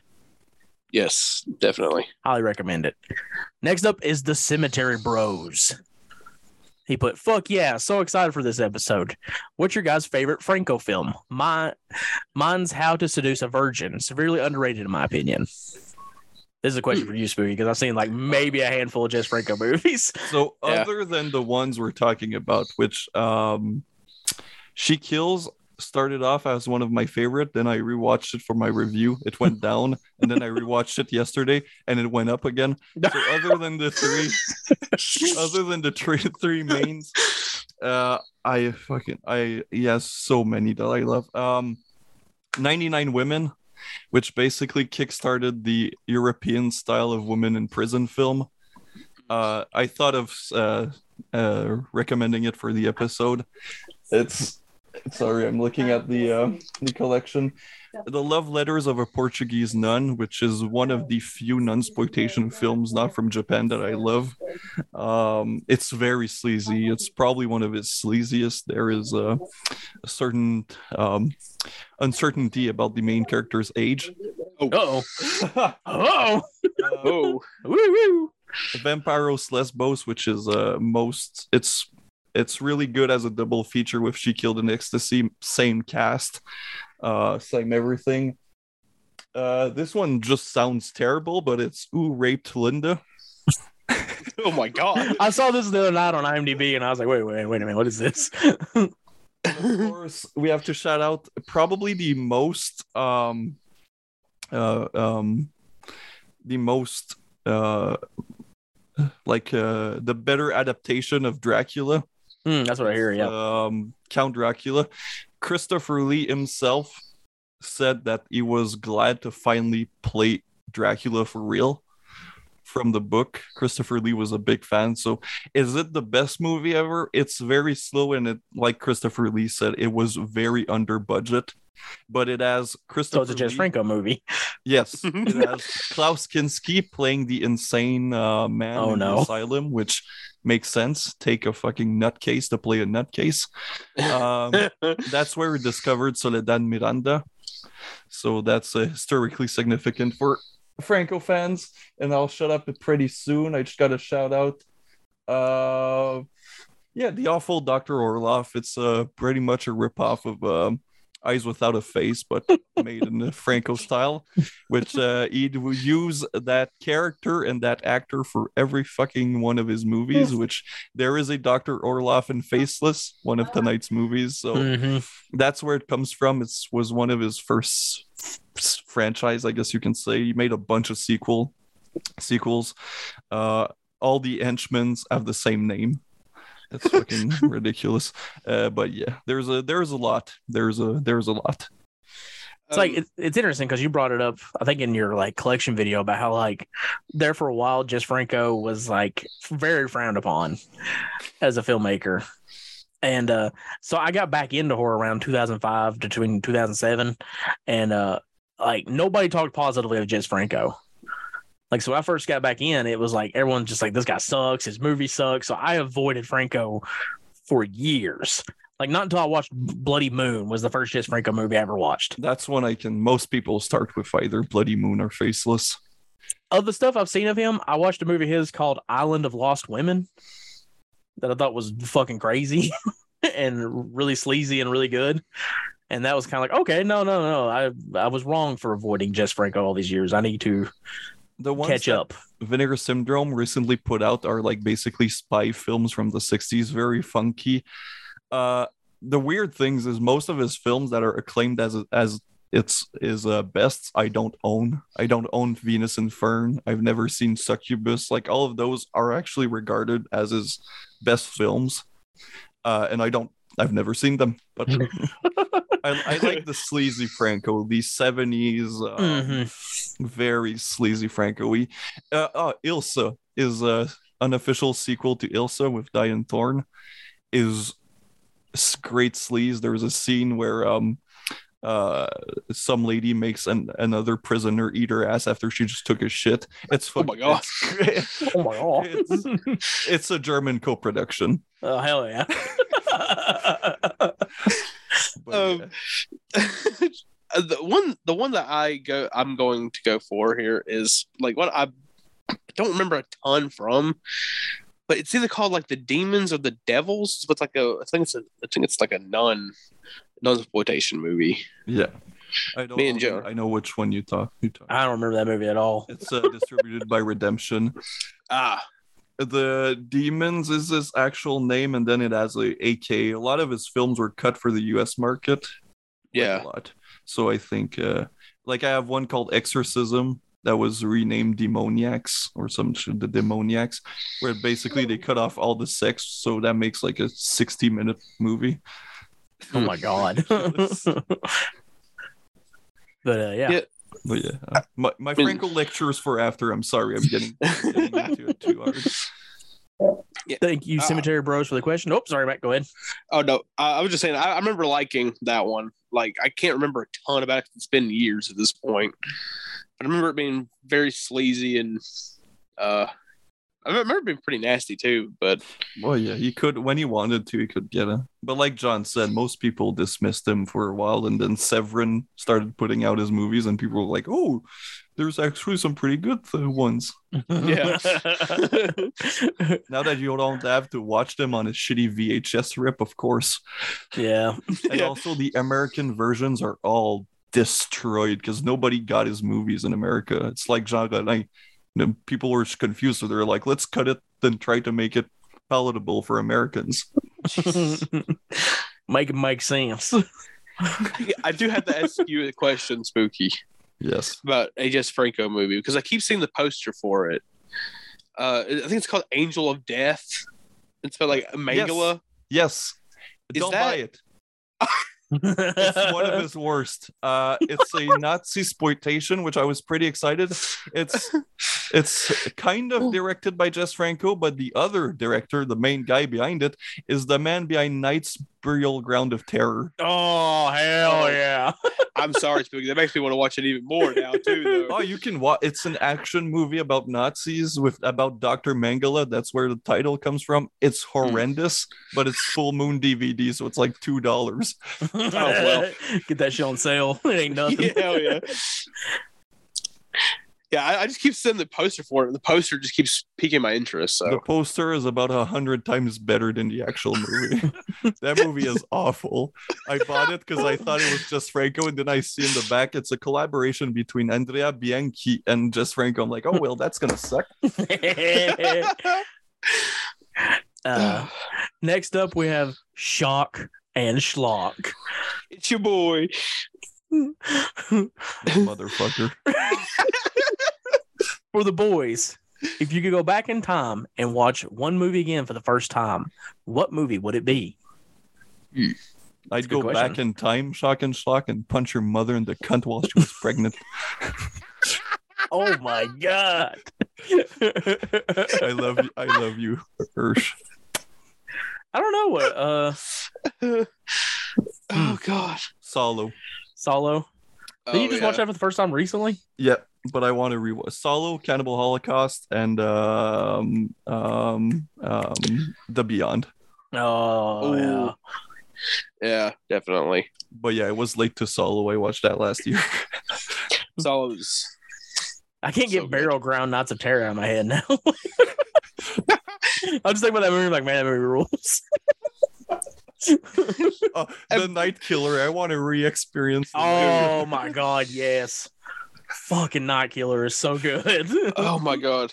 Earlier would love- question: Bewildered movies, Night Killer. Night Killer. Oh, yes. Nobody I- dies at night. I would love to go back in time to like a you know 70s drive-in theater and watch fucking Ms. 45.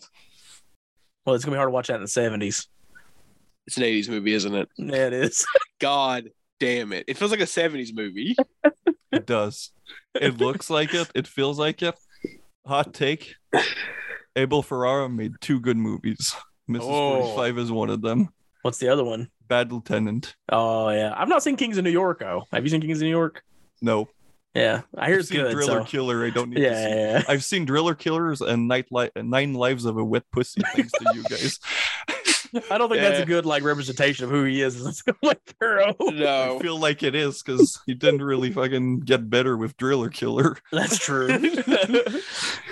uh, Herschel has another question though. For my manservant Spooky, You fuck. why are my nickels wet? People don't listen to the podcast, which is most of you, because you're. That's a good thing, by the way. That's show horrible. no, it's great. Promote that show. Uh, it's because I told a story of when I was a kid. I drew porn for my friends, and they'd pay me in like nickels and dollars. That's Oh awesome. yeah. Why are my nickels wet? which, which I have to apologize. Uh, during that show, uh, the next show, Herschel said uh, that you guys made me, and I was like, no, it's John Doe, but like it's a mix of you both. I mean, Jonathan Doe made us, so yeah, That's, so we're all we're all children of John Doe. yeah, for sure. he's a generous man. Oh, yes. the father, Jonathan Doe. yeah, he's the Father, the Son, and the Holy Ghost. oh yeah. No, Felicia Fisher is the Holy Ghost. the Holy Ghost. That's for Big True. so next up, we have someone named Francis. What the fuck's he doing here? He says, "From Mr. Parker to Spooky, you guys fell off," which I do agree. I mean, he's not wrong. The godfather of YouTube, the fucking me. I love Mr. Parker. I love Mr. Parker as well. Dude, I'll never get over the recording of that episode, man. he went off. Oh, the McDonald's story. Dude. That and when I pulled the fucking Angel's Melancholy off the when you shelf. did that next you. Good night, A- Angel's Melancholy. That Yeah. was great. Uh, speaking of Jonathan Doe, next up is Cinema's Underbelly. Oh. For everyone, you can either watch Jess Franco or Bruno Mattei movies exclusively for the rest of your life. Who you gonna pick? I mean, it's the boy. I'm sorry. It's I the know boy. guys. Yeah. Bruno Mattei. Bruno. But I tell you, man, Yeah. the more I watch, Claudio Fragasso is keep creeping up, dude. Yeah, he is. That maniac. The- have you seen like the documentary about Troll 2? Uh huh. Yes. He legit, he legit thinks he made like masterpieces in his career. So My fucking God. good, dude. He's so mad when he goes to that screening and everybody's like laughing at it and shit. Uh, they don't get my movie, yeah, because it sucks, Claudio. It's fucking dog shit. It's horrendous. the movie's called Troll 2. and they're fucking goblins. They're not goblins. They're citizens of Nilbog. Neil Bog. Nilbog. You Which kill I him. have to say, Troll 2 a bit overrated. Night It is a bit Killer overrated. To be Yeah. the best of Claudio Fragasso. Yeah, like Troll 2 is really funny and fun, but man, Night Killer, dude. Night Killer Mm. is absolutely like Fried chicken, French fries. French fries. I was molested in a little boy's room. that movie is like unironically become one of my favorite movies because it's just baffling. It's the same kill. Literally. He shot it once. That's like everybody wears purple because he shot the first kill with like a purple dress, and he's like, "Oh, I'm gonna use that over and over again." And like, no one dies at night. It's called Night Killer. There's no kills at night. Well, that's a better title than Texas Chainsaw Massacre 3. Three. It's not in Texas. and it's not a sequel to There's no chainsaws, There's no chainsaws. and there's It's- barely a massacre. It's like three people. Have you have you ever seen the picture of the Freddy Krueger mask bought off Wish? That's what he wears the entire movie. It, even does. has the fucking like The Claw rubber glove that whenever you like the fucking fingers just and like his like quote unquote like dirty talk that he does. "Ah, I can't wait to fuck you, Mrs. Beck. this is ridiculous. it's incredible, oh. oh, that's not the question. The question is Bruno Mattei. yeah, yeah. because Bruno Mattei, when he's bad, which is most of the time, Mhm. it's entertaining. Jess Franco, when he's bad, it's dreadful. yeah.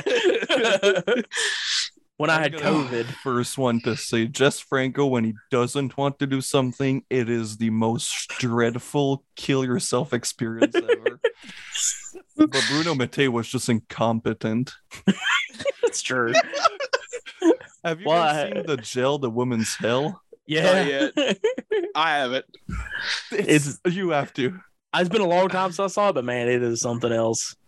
Well, it's like fucking Robo Wars. First of all, there's no war. Second of all, it's RoboCop in the woods killing people as though he's the predator. And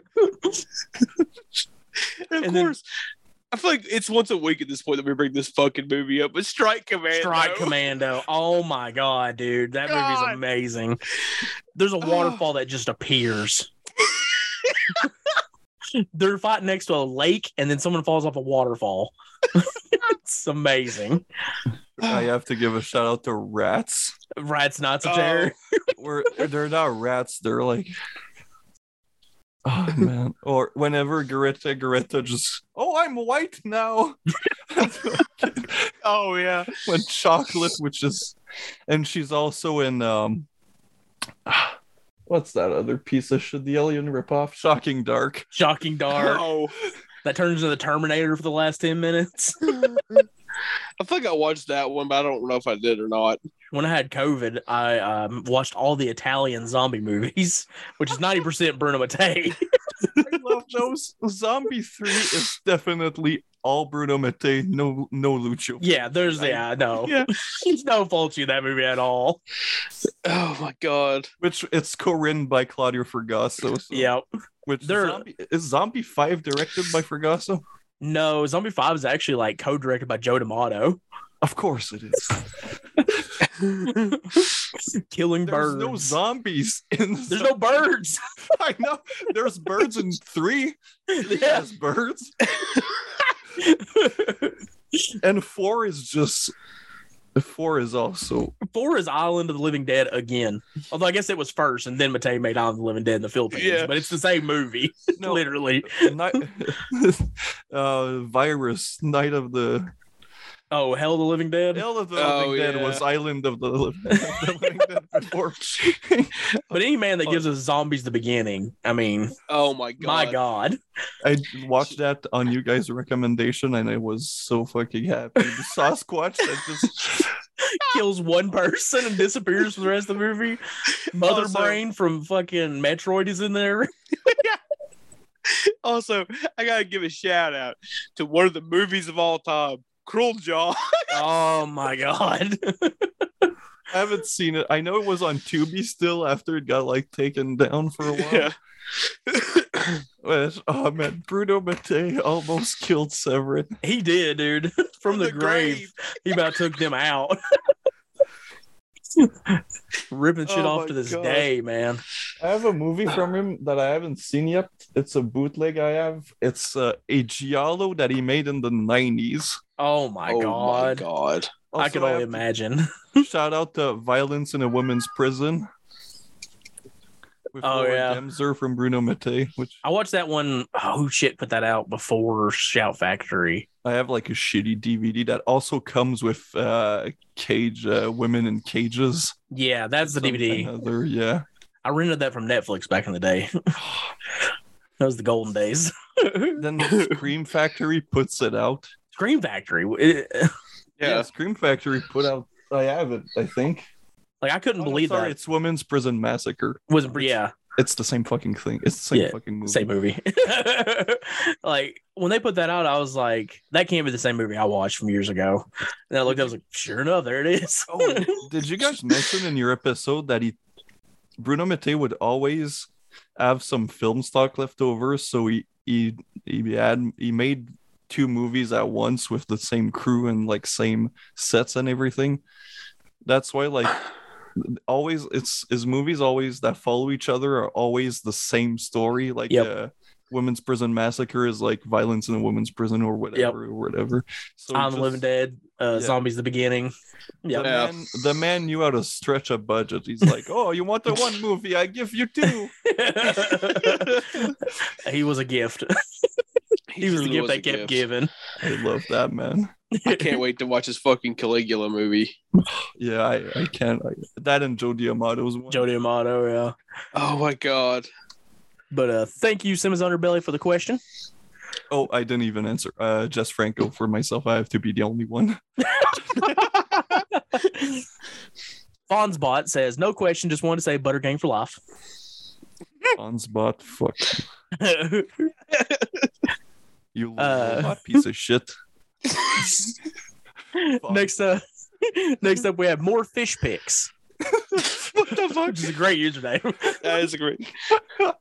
Looking for home invasion movies. What would Oh. y'all recommend? Funny I games. Tell you one I I wouldn't recommend. I, What's I that? think you guys will agree. The Strangers. Oh, yeah, but I'm for not a fan of that movie. I would because I was listening to an old episode. I'm like, I'm so glad. The Strangers. I have to rant on it. It's one of the shittiest horror movies from the 2000s. yeah, I, in in my room, I have a. It's like one of the Walmart like glow in the dark DVDs of it. If anybody wants that fucking thing, let me know. and I'll send it to you for free. Fuck that fucking movie. I hate That- it. I'm not that passionately against it. I just think that it's a very flawed movie that has a large cult following. I'm on Matt's camp. It shouldn't exist. It's terrible. the jump scares don't work. The main character looks like he got some fucking uh fruit of the looms to put on his fucking head. and the whole reasoning of the movie, it's like, oh, why why are you killing us? Because we're because you were home. It's like, okay, I get it. I, this is like social commentary on fucking Manson family, which is like fucking fifty years old at that point. It's such a dog shit movie. I fucking hate it. yeah. Sorry, terrible. I cut I cut you off to rent. Sorry. No, you're good. I was just gonna say, uh, when I think about home invasion, the first one that pops in my head is House on the Edge of the Park. Ah, yes, That's uh, you know, rest in peace, Ruggero Deodato. yeah. Fight for your life. Does that count?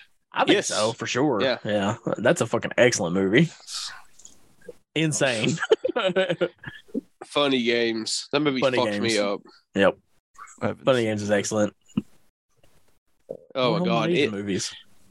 if you want to get mad, watch fucking Funny Games. But No, I'll uh, watch The Strangers to get mad.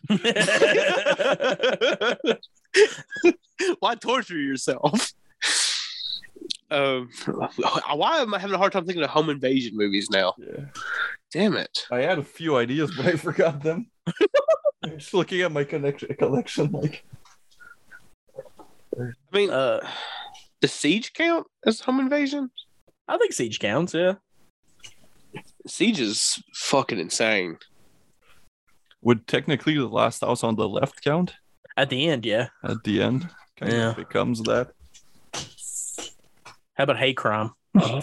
Oh my god! I, I, I haven't seen it. I'll trust Herschel on that one. and I'll watch it. I don't know, man. Herschel, we've been talking about it. I've been I've been calling it the Herschel Five. We watch a movie that's like a two and a half, maybe. I'm like, that's a Herschel Five right there. Dude, give five to hobgoblins. Probably. he gives everything a five. Brain damaged idiot. the more I think about the movie Hate Crime, I, I don't like it really. oh, what about uh I mean, it's a long drawn out uh home invasion, but visitor Q. Mm, Oh yeah. Oh yeah. Yeah. I mean, he invades their home technically.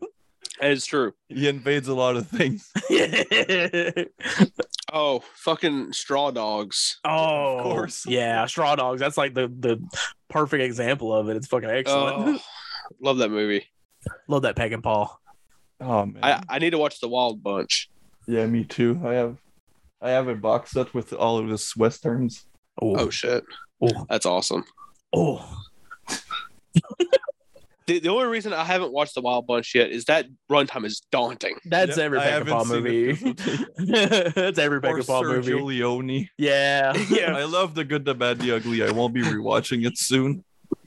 yeah. It's like Once Upon a Time in the West is like one of my favorite movies of all time. But damn, It's uh, home I know, invasion, I- home I have no clue. I mean that's a few.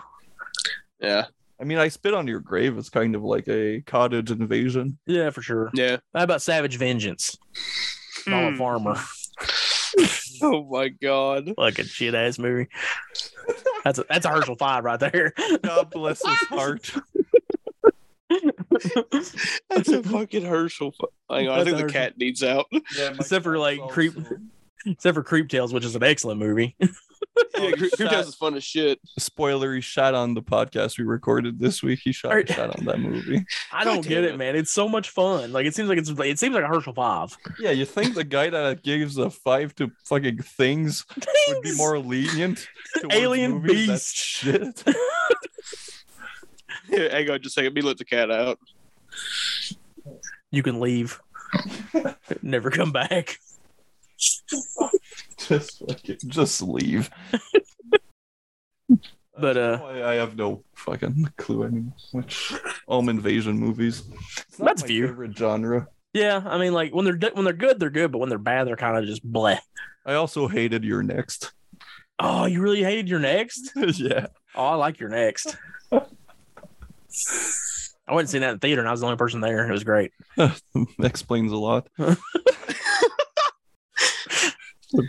I'm liking your next, but I did show it to somebody, and they didn't care for it. So, I uh, I since we're throwing out hot takes real quick, I got a hot take.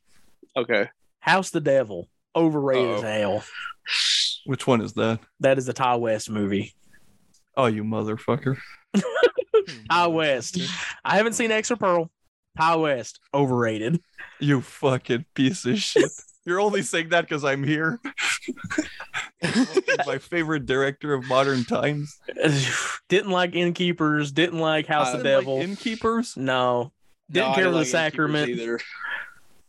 Hated his segment in ABC's of Death. Sorry. But uh yeah. Oh, look at the cat. Listeners can't see the cat, but I can see the cat and it's awesome. It looks like it's in a film can. I don't know if it is. Matt, you alive? Yes, I'm alive. Can you not hear me? No, you just weren't saying anything. No, I said I wasn't a fan of the Innkeepers either. Yeah. But uh Sorry. Sorry. I She was- couldn't. She was playing with my original Emmanuelle poster. oh no. Oh, no. She already bit some part of it, so Oh no. But uh thank you, more fish picks for the question. Hopefully there was some good recommendations for you. send me some fish pics. Hell yeah, I love fish picks. Let's go. Uh, next up, we have scum vomit. Sup, dudes? Want to hear your opinions on the VHS films? oh, What What if you have a favorite? And if you have a favorite, which one is it? Looking forward to this week's show as always. VHS. Surpri- surprising to no one. I fucking hate them. You hate all of them. I watched the first, the second one. They were terrible, and I have to give you that Ti West segment and um, anthology films are always horrible. Horrible. Yeah. Um, especially in VHS, especially in the ABCs of Death. Oh my god, it was abysmal. Yeah, but uh, yeah, VHS franchise not a fan. Um, just found footage in general, not a fan. Um, I, I I liked the first one. It's been a long time since I watched it. Same thing with the second one. I remember the Yeah. third one being absolute dog shit. And then what was it, eighty something? We watched it and I was like, ah, this is this is man, this is man as hell. dude. Okay. The, my biggest thing what I remember about the VHS movies and a lot of the like directors coming in to do their own segment anthologies, like they're always hit and miss for me. Like it's like, oh, that's a good segment, and then it's like, oh, that was a terrible fucking segment. Mhm. I I don't. What was Ti West's segment? I don't even remember. In VHS one, it was the one with the couple that go on like the vacation, and there's like a chicks knocking at the door. That doesn't Exactly. even ring a bell. exactly. Exactly. It's forgettable. The best segment of all the VHS is the the suicide cult in the second one. That was really good. Yeah, that's the one I remember. Yeah, I'll believe you. I don't remember. Uh, It's generally really good, but I remember that one and the date one. Date night. Which one? Oh the yeah, one- yeah, yeah. I remember the surfing one. Was that VHS or ABCs of Death? Shit, know. I don't know. They, They, all came out. in together. Dude, there's one that was like a folk horror one that I was thought was gonna be great, but like it stopped working when we went and seen it at this film fest. Oh yeah, And it was it was a good thing it stopped working. dude. They had a segment called "fucking Melon Heads," the melon heads. Which sounds problematic, but Um, it just sounds like characters in Rob Zombie's 31. Oh my god, yeah. oh, that movie. no. yeah, that movie Dog sucks ass. But yeah. Dude, Doomhead. this is this is fuckhead, shithead, asshead. Here's cumhead. Oh, oh. God damn, that movie I keep giving that man chances and he keeps disappointing me. dude. It's like Eli Roth. I keep giving him chances and then he makes knock knock. Wait, did he make that movie? Yes, of course he did. Well, I stopped giving him chances when I went and seen Green Inferno in the theater. Oh, man, that all. Oh, you were one of the suckers too. Yeah. I also went. I was like, oh, funny fart jokes. Uh, The movie was like there was actually people in there for that movie, and it was so bad that me and my friends were like literally mystery science, mystery science theater three thousand in it in the theater, and people were laughing at us and like being like, "This is better. this is better than this." That movie stunk. It's so bad. And But, uh, followed it by knock knock with knock knock. knock knock. Who's there? Shitty movie. Okay, I, hot take. Uh, Keanu Reeves is a shit actor. What? He plays himself and he's terrible and he's only good in John Wick because John Wick's character is literally just a robot that kills people. Have you seen River's Edge? No. Okay, then you need to watch River's Edge. That movie's fucking amazing.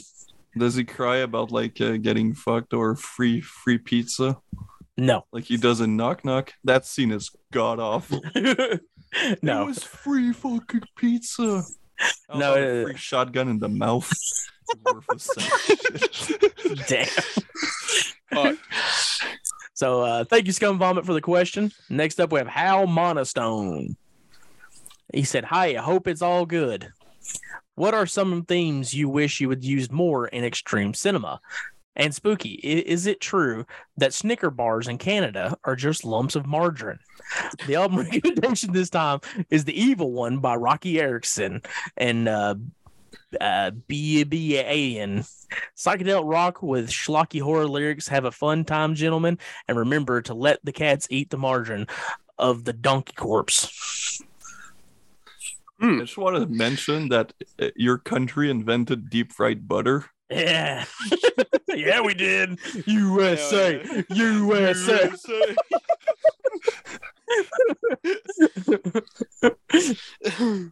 But uh, Don't even get into the amount of shootings on record. forty baby, let's go. 40 in one month. Let's fucking go. What deep fried butter does to a motherfucker. That's for big truth. Deep fried ice cream. That's that slaps. How does that even fucking work? Don't worry about it. Themes in extreme cinema you wish were used more. Oh, God. I like more of the like psychological aspects of shit. I like like I want more drama. Yeah.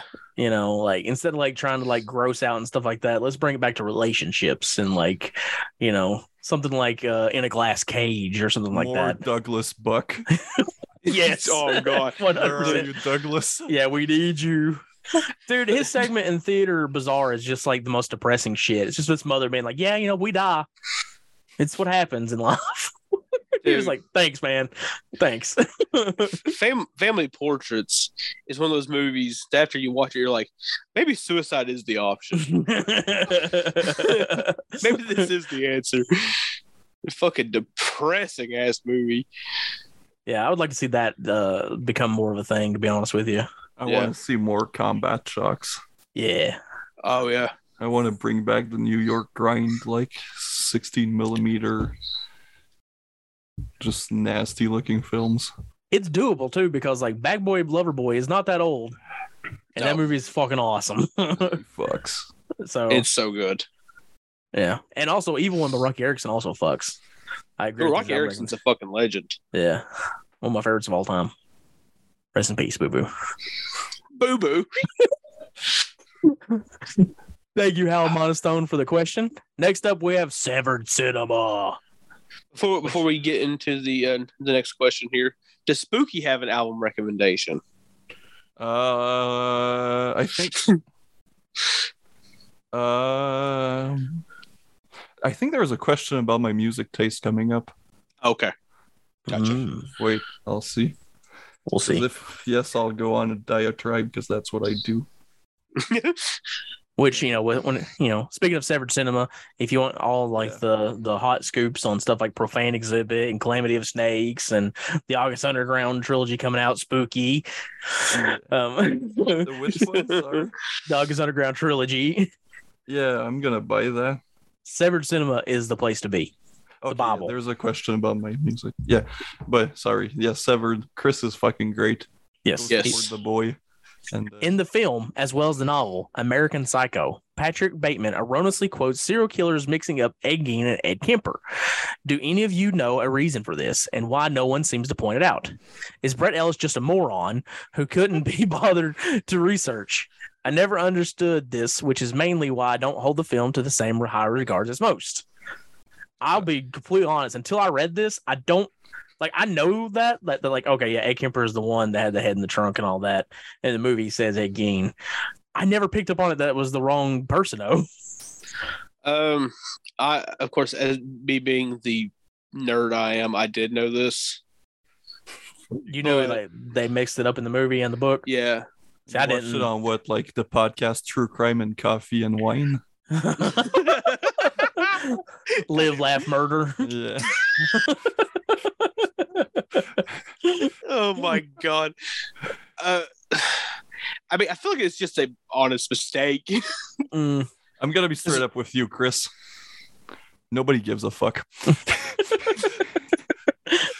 I don't know, man. I, I never picked up on it. Like God's honest truth. Like I should have. I've never seen or read American Psycho, by the way. Oh, I I haven't read the book, but I've watched the movie. I really like the movie, but I don't know. I do think it's like not necessarily overrated, but it's one that like I think people like a lot more than I do. Sorry, it sounded too mean. I just think the general audience won't pick up on it, and most people, if you tell them, they won't care. Mm. Like me. If somebody's like, "Oh, they misquoted a serial killer," I'd be like, "Okay."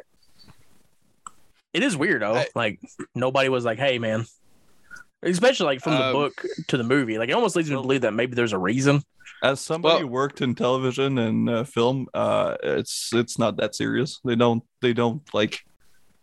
It's really not like, it's really not that well researched. Like, unless you're like a documentary and it's for like legal reasons.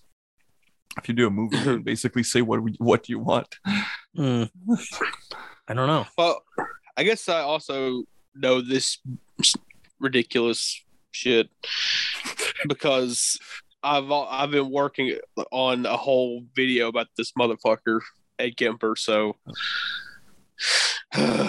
um, yeah, it's very. I think it's easy. It can easily just be brought down to that he confused Ed Gein and Ed Kemper. It's very possible. They're very similar. It does seem. I don't know. It just it seems to seem strange that he would make the mistake in both the book and the movie, unless they were just trying to be very true to the novel in the movie. That's- yeah, Did the author write the script of the movie?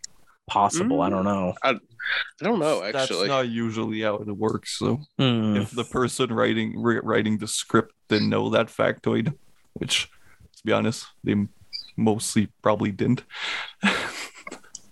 I don't think. Let's just say, Chris, I haven't seen the movie. If I watch a movie and there was a misquote from a serial killer, I wouldn't be like, "Oh, no, that's not a good movie." It's like, it's like one line of dialogue.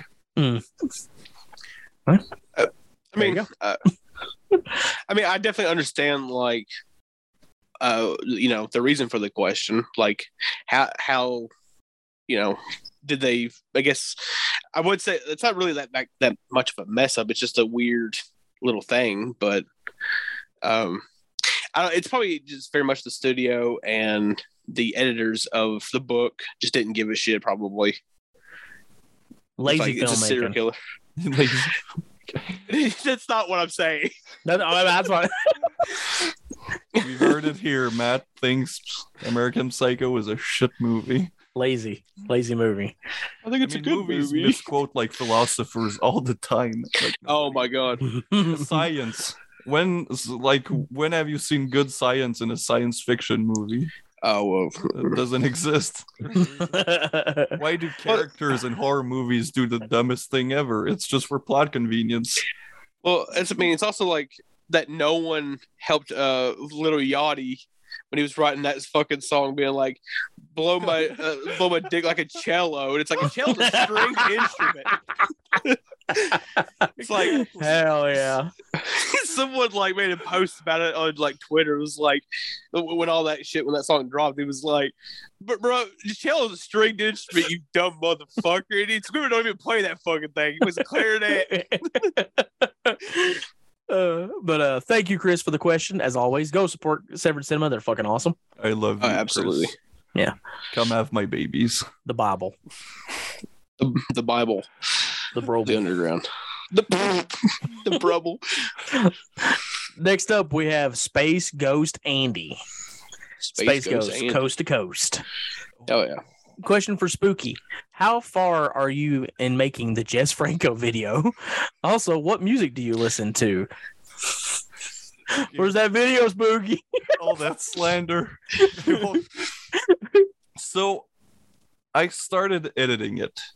Oh, I Hmm. don't like the way it turned it turns out. Oh. So I'm scrapping the entire thing. Holy Jesus. over 15 movies of him because I want to do my boy justice. So instead of going over every movie that I own, because 25 is it's a lot of fucking movies. And you know, watching 25 Jess Franco movies in a short time, that's gr- that grinds on you. Some I can of see. them, some of them are awful. Angel of Death, and f- following that with like a cannibal movie, I can't do that. So instead, Yeah. instead, I'll take uh, my top eight favorite Franco movie movies, and I'll just like uh, basically make a top eight where I go more in depth uh, into every movie instead of just because my video was like three minutes on every movies, and that's that doesn't make it justice. Um, I will. I will tell you this, Spooky. Um, when it comes to anything, do not announce you're doing something.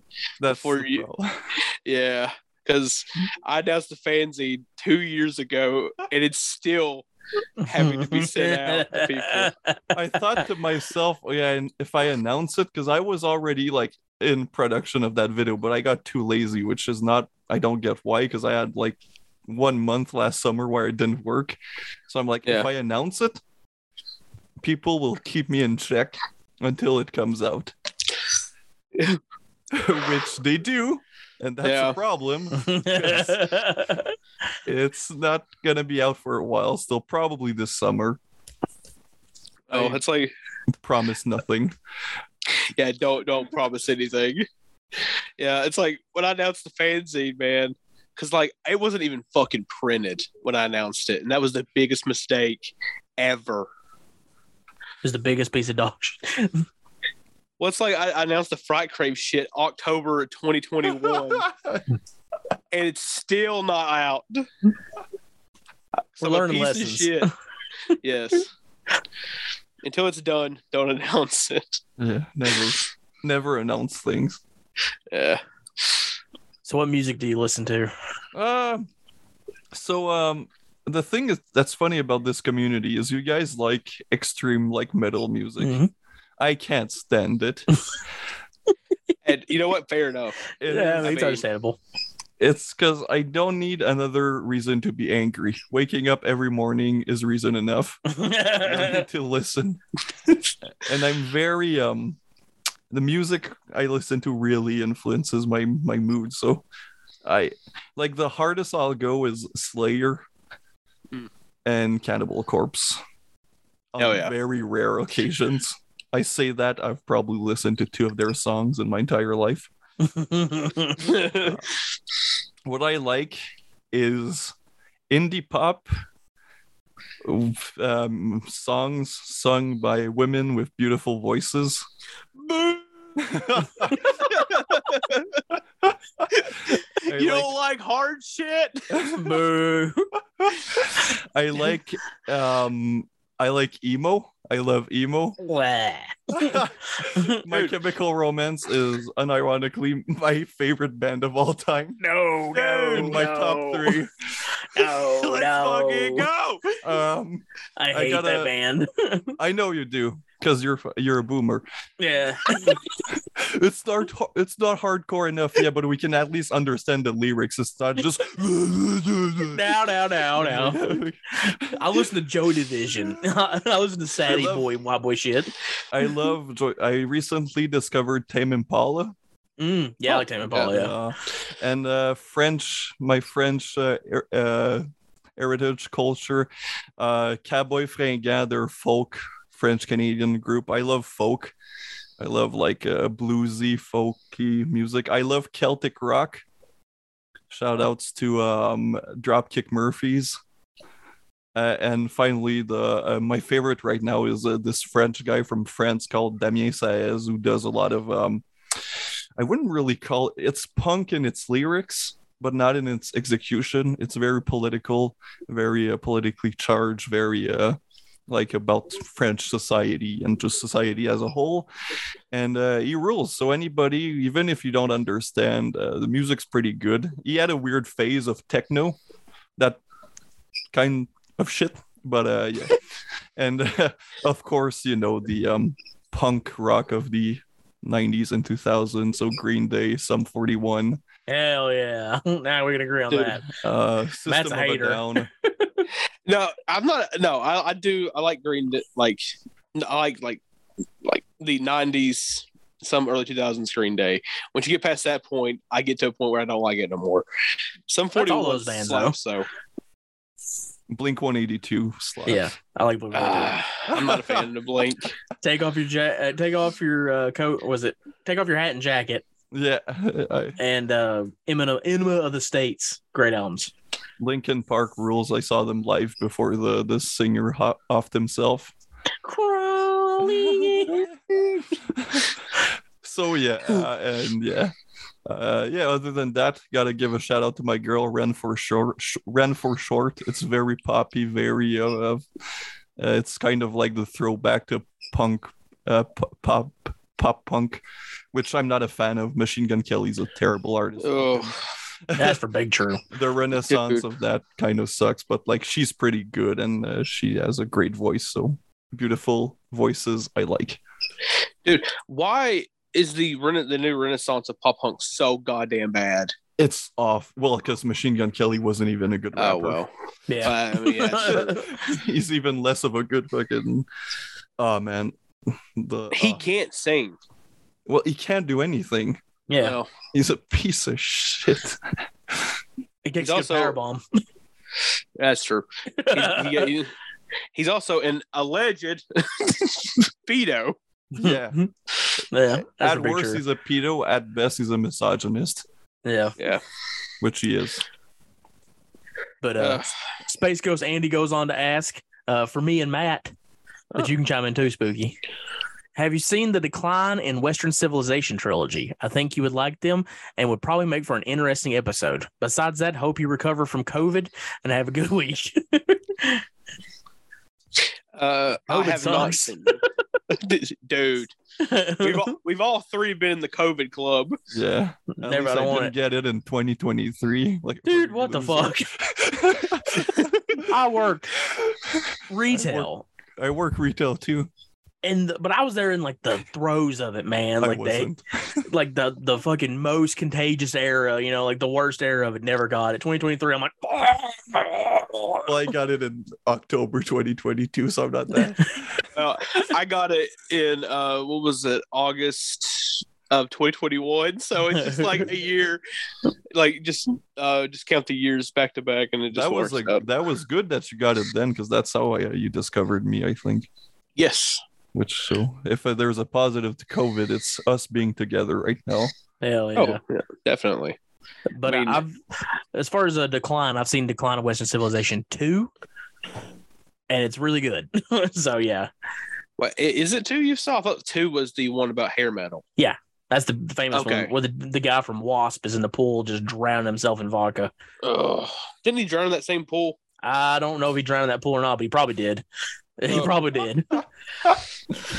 Dude, hair metal was fucked up. it really was, man. It's it's like it's like don't get me wrong, the like you know the punk era was just as fucked up, but good god, A- at least like so the fuck the people that had the hair metal scene just fucking embraced it. They were just like, yeah, I'm an alcoholic. Yeah, I do coke and snort lines of piss. yeah, well, that was like the 80s. I feel like Rockstar was where like rock stars. Yeah. Mhm. I'm surprised. I, I say that every time. I was um well, my brain fart. Uh Black Sabbath. Black Sabbath. Oh, Ozzy. How is Ozzy still alive? I don't know, I don't man. know. It's a miracle. Yeah. I mean, I'm glad he is. But Like Lenny, I kind of expected it because Yeah. yeah, but like Ozzy, how is that man still alive? I have no idea. I mean, at this point, he's probably going to outlive all three of us. Oh, that'd be amazing. But uh next and last but certainly not least, we finally did it. Holy Oh. shit. This is gonna be moods the moods podcast. yeah. we have already p p p p p p p p p p p p Oh my god. Yo, you beautiful fuckers. You How are you guys doing? I hope John got better from Dorona. So here's my question What are the best entry level disturbing pics to show a friend or partner without looking like a fucking maniac because of your taste in extreme cinema? Every time I tell someone about my taste in disturbing cinema, they think I'm a fucking lunatic. Also, will you guys ever uh, cover more uh, trash films? I love the the last worst movies ever episode. No, I'd Oh, love to hear your thoughts Bold, on more bold, bold. trashy cinema. By the way, here's a director you guys should look into Yorgos Lanthimos. Yesterday, I watched Dogtooth, and it's disturbing as Ah. fuck. Anyways, love you guys. I've been meaning to watch Dogtooth forever. Like, to one point, it was on fucking Shudder. I was like, I'm going to watch it. And I waited too fucking long and they got took off. I was like, God damn it. Yeah, that's what that what that's what happens. You slow motherfucker. I do that shit all the time too. I can't. I can't lie. I'm the worst when it comes to streaming shit. yeah. Oh yeah. Entry level disturbing films. That's the. It's hard, right? Because like, if you're going for like really fucked up and disturbing, you kind of just have to double foot stomp into it and just hope for Yeah. the best. One of my friends showed a girl he's, he, on like his first date, Cannibal Holocaust. I thought that was pretty ballsy. Yeah. Oh my God. Yeah. It's she loved it. Hey, well, Uh, That's a keeper. Talking to her, and I Oh. I asked him why, and he's like, "I don't, man. It was like dating you. It was weird." you're like, hey, thanks, man. Because it's like once she saw that, she was like, she wanted to see more, and like my friend isn't really. I only s- I, the reason he saw Cannibal Holocaust was because it played on, on 35 millimeter, and I forced him to be there, but he's not a fan of extreme cinema. hmm But a Cannibal Holocaust is a great way to start. If your partner or friend are willing afterwards, you know you. Yeah. I mean, that's the has everything. yeah. War, Mhm. lots of rape, Mhm. um, lots of blasphemy. Mhm. Yeah. So if they're down for that, they're pretty much down for anything that can come up. Well, it's it's also like Cannibal Holocaust also has the animal cruelty free versions. Yeah, like you don't So- have to like, you know, subject them to that Yeah. if you don't want to. I mean, honestly, like, Angel's They go- Melancholy. fuck no. fuck no. I- I'll tell you the reason why you shouldn't watch that movie. It isn't because it's disturbing, because you'll be watching it and you'll go, and you fall asleep. Boring ass piece of fucking garbage ass goddamn movie. fuck that piece of shit. God. Anyways, I derailed you, Matt. Sorry. What was you gonna pick? Uh, I'm like on honestly like some maybe some like just like gore movies like you know the the Beyond and uh, you know Fulci. Yeah, Fulci. The Fulci. Maybe even something like Ichi the Killer. Yeah. We're like it, you know, if you really break it down, there's some really fucked up shit in that movie. Yeah. But Oh yeah. it's really, really fun and very humorous at the same time. Yeah, it's a dark comedy, so it's like You know? Yeah. like Visitor Q. I I don't think is as uh, much of a good introduction. No. no. Because if they don't laugh and you're laughing your balls off at like the the mother gets they're getting thrown through the fucking wall. And Oh my god. Fireworks is like my favorite scene in that movie. when I It's did- happening. You see this? when I did that review, I was like telling um the story and I was like, okay, but the comedy's coming. It's it's really funny. It's just just when you describe it, like, oh yeah, the mother of the family like cuts herself and she gets thrown through through walls. And it starts off with incest. yeah, very first Yeah. thing. God. That that is definitely one of the movies of all time. Yeah, It's one of my favorite Miike. Like I love that movie. Yeah, it's right up there with I've got the perfect date movie. Nekromantik 2. I love that movie. yeah. It's actually so not a terrible though. pick because it is kind of art housey as well. So like Yeah. you can like, you know, you can kind of like weasel it in that way, and then it gets all crazy and gross and I know Yeah. you guys like the first one more, but I'm of the camp that I, I the second one's my favorite. Dude, like the more I think about it, the more I like the second one more. It is too long. yeah, that's It's my been biggest long. problem with it. intentionally long. Yeah, it's very indulgent, but on purpose. Yeah. Yeah. I, I love that movie. But like even like the love story aspect of it, it's even intriguing. Yeah. Mhm. But- it- it's honestly a good romantic film. Yeah, Yeah. It just It You know. just derails. yeah, yeah. But what the title entails. What? Yeah. I mean, it's kind of if you were expecting a, a romantic film, you kind of forgot the first part of the title. Yeah, well, But the first one one has of that music. Oh, oh, Oh, the, Oh, the well, yeah. first one is so good too. That that little piano ditty at the very beginning of the movie, is so good. It's it's such a hard movie to defend just because of the title and the Yeah. implication. yeah. But it's one of the most beautiful film ever made. Mm. Like the It's flower really fucking good. scene during the first one. Mhm. Jörg Buttgereit in general is just kind of like one of those guys who like he's kind of underrated because people talk about how extreme and stuff his movies are, but as just a filmmaker, he's kind of underrated. Like nobody really like, gives him the credit Yeah. he deserves as just being really great at what he does. He's so good behind the camera for like no budget. Mhm. Like it's really difficult to make 16 millimeter look that good. Mm. It's like I, I love Der Todesking.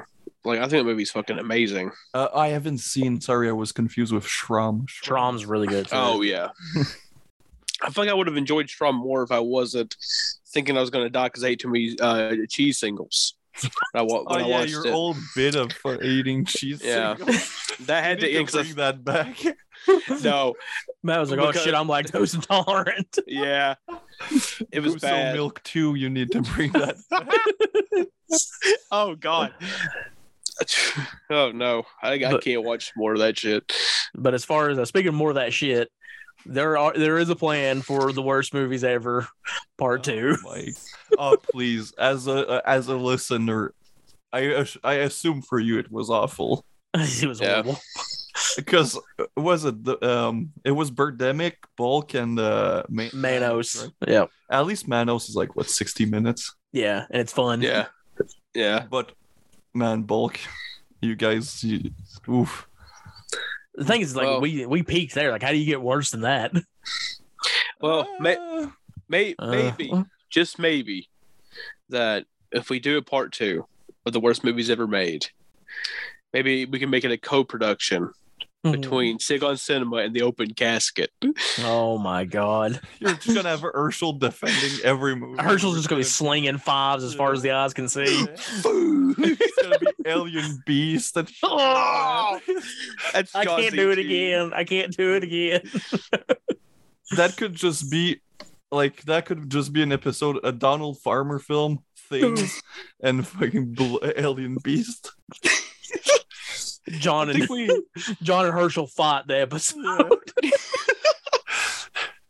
I think we have an idea for the, a second one. Yeah, we definitely do. Because Yeah. Herschel gives fives to those movies, but he, ha- he he can't defend himself. no, He's vulnerable. He's like, well, it's funny. I'm like, it's shit. Well, it's funny. It's terrible. Well, it made me uh, chuckle. I'm like, no, stop. dude. When it, he's he, he said he gave Bulk like a five, I was like, "Are you fucking kidding me?" Excuse me. and I was Bring like, back the death penalty. "We got the death penalty here." oh yeah, buddy. that's right, you guys. USA. US. oh, but uh thank you everybody for the questions. That was immense. I was thicker than John and Matt. Yeah, That's not me my final form, though. You can't be thicker than Dawn. that's true. Don is a legend. Oh. but if you want to join these Have him on lovely individuals, yeah. I would love that. if you want to join these local individuals, you can by going to sickoncinema at gmail.com and dropping us a line or wait to the week of the episode. We're mostly a bi weekly podcast and we'll post a level Only when there's guests on. Yeah. 'cause they need to pre-record that shit. I was looking at your guys' Letterboxd all week. Like they haven't they haven't watched the movies yet. They haven't watched the movies yet. They haven't watched. And like today, John Today? with faceless. I'm like, of course. I did watch that shit this morning. dude. It's like I watched Faceless last uh, last night, and John was like, "Yeah, I can just watch the other two in the morning." I'm like, "Dog, let's just watch them separately. Then you can just watch Dude, I was tomorrow." I was gonna watch Eugenie the other morning and my bed broke and it fell and threw me to the floor. and I was pissed and I was like, I don't need to watch this in this kind of state of mind. Uh, too much fucking the bag ladies. the bag ladies. Oh, God. But uh, I guess it's time to take a quick break. Oh yeah, I gotta piss. And when we come back, we're going to delve deep into some Euro fun. Euro trash. Two hours of me being autistic about Jess Franco. Hell yeah. That's what we love. this may end up being our longest episode ever. We'll be back here on. autism. We'll be back here on Sick on Cinema. Not since the Texas Chainsaw Massacre has the screen delivered terror like Axe. In 1971, they rampaged throughout the South.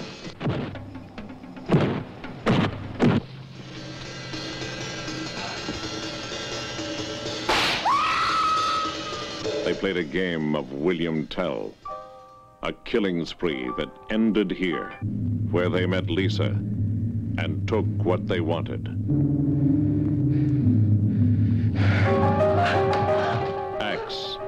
The sharp edge of suspense slams hard into fear, and fear becomes terror. That's more like it, baby.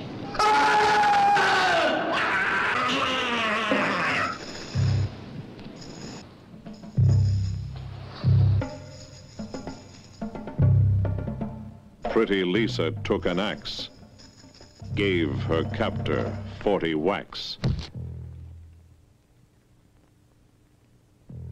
When she saw what she had done, she gave his partner 41. Axe will slash out and shock you beyond anything before. Axe. And we are back here on Sick on Cinema to discuss the films of the infamous, I would say, legendary Jess Franco. I'm uh, first of all, thank you guys for inviting me on this episode. because I, I don't know for you guys, but the prep was very easy. I was uh, very glad to rewatch those movies. I wanted an excuse to rewatch uh, Faceless, and uh, so I got it. But uh, yeah, do you want me to maybe introduce the audience to uh, who the man, the myth, the legend is? Yeah, give us a rundown of who Jess Franco was. So, uh, without going into too long, because I could literally write a book at this point, Stephen Thrower, I'm coming. I'm coming to steal your job. Coming for you, Stephen. I'm coming. We're throwing down. You know what I'm saying? You don't see me. My book will still be in print. Damn. So, but by the way, uh, so for people who are interested in Stephen Thrower, he's uh, the the the only resource. Him and um, Tim Lucas are probably your best bet as uh, historians. Tim Tim Lucas is more uh, Jean um, Jean Rollin, but uh, Tim uh, Thrower is uh, Thrower is the man for the Franco. So first of all, I'd like to. Uh, um, Jess Franco is a Spanish filmmaker. Yeah. Which is gonna come out weird because uh, all the movies I made you guys watch are all, if I'm not mistaken, German or French co-productions. Yeah, yeah. I noticed that with She Killed. Yeah. So the reason why that is is he did start making movies in Spain in the 60s. Uh, he basically went to see Hammer Films and thought to himself, we can also do that. So he did the awful Dr. Orlof, which is a ripoff of uh, Eyes Without a Face, and Franco would utilize that story many of times. Amazing. He, he- I mean, you have to pad out what is uh, what once. I um, what Wikipedia says 173 feature length film. Jesus Christ. I'd be willing to push it to 200. Uh, I'm pretty sure Letterboxd said it was like 190 something. Yeah, and I think IMDb says 200 something. It's because he used like most European filmmakers, he did use a lot of pseudonyms. Mm. Um, so yeah, so Franco was uh, the thing people would assume is that Franco is uh, basically like an Herschell Gordon Lewis or a Bruno Mattei, you know, in that vein of um, filmmakers, which is not true. He's actually um, he's actually classically trained in filmmaking. If I'm not mistaken, he went to the per- Paris School of uh, Filmmaking, and he is very well uh, read. A lot of his influence are novels, uh, principally the Marquis de Sade. Yeah, that's what I was going to say, Marky Desaad. As uh, jo- as Matt famously quoted, uh, "Every house needs the isn't complete without the work of the Marquis." I I think it's in Eugenie. That's one of the Yeah. quotes the guy says. Uh, absolutely, with the weird stepbrother that's uh, trying to fuck his sister. Anyways, Uh, we'll yeah, talk yeah, about yeah. that later. so yeah, so Jess Franco was actually like to prove that point. His adaptation of Count Dracula, as we said on the question period, is probably the most the most true to the novel. Um, it's also dry as dirt, like the novel. Don't know if you Mhm. guys read Bram Stoker's Dracula. no. No. Uh, we're from the South. We don't read. Oh, I got I- plenty of books, but I don't read them. Uh, I read it for a project in English class, and uh, thank God for SparkNotes.com because uh, I- that that book is dry as dirt, and it's like 500 pages. God damn. So yeah, so he made a lot of um, so so he made a lot of his films at the beginning in Spain, um, but he left Spain due to the censorship because at that point uh, there was actually a uh, fascist dictator in Spain. oh So shit! as, as you guys know, dictators aren't the best for creativity. no. no, not really. Unless it's for making propaganda. Yeah, they're really good at doing that. Uh, but uh, Franco didn't want to to do so, so he he moved to France, which makes Franco a man who speaks four languages. Oh my god! He speaks Spanish, French, German, and English. All of them very well. So, not this, I- don't like using the term because it sounds snobby, but he's what I would consider an intellectual. He's a well-read, well-educated gentleman, and his films do reflect it, which is surprising due to the themes in a lot of his movies. Um, so he he, he openly he he openly doesn't really mention any film um influences, which is a reason why he's so interesting because he has a certain style that isn't anywhere else in Europe at that time. Yeah. Like he's nothing like the Italians. He's nothing like your typical French films. He's nothing really like the Germans. He's on like his his own planet. So yeah, so basically that's his story for short. He he went to France. Uh, he did German French co-productions due to budget reasons, and then in the 80s, after the fall of the uh, dic- the, the fascist dictatorship, he missed home, so he went back to Spain, and there he would make lower, even lower budgeted films. Holy Jesus. Oh yeah. Um, Oh, something called an S rating in Spain, which were basically softcore erotica because porn was still banned at the time. Uh, he worked with one company. The guy worked with like three companies: Eurocine, uh, the Spanish company, and a, a German company. He was that's he kept at, he kept getting work, which was uh, impressive if you read the critics of his films at the time. and then the um then when porn became legal in Spain, he basically went into making pornography like a lot of European directors at the time because with the fall of the drive-ins, with the fall of the independent theaters and the rise of the um, VHS market, that basically killed the entire Eur- European genre um, filmmaking uh, uh, business. So if you're wondering why Italian films suddenly took a shit dive during the 90s and late 80s, it's because there wasn't money.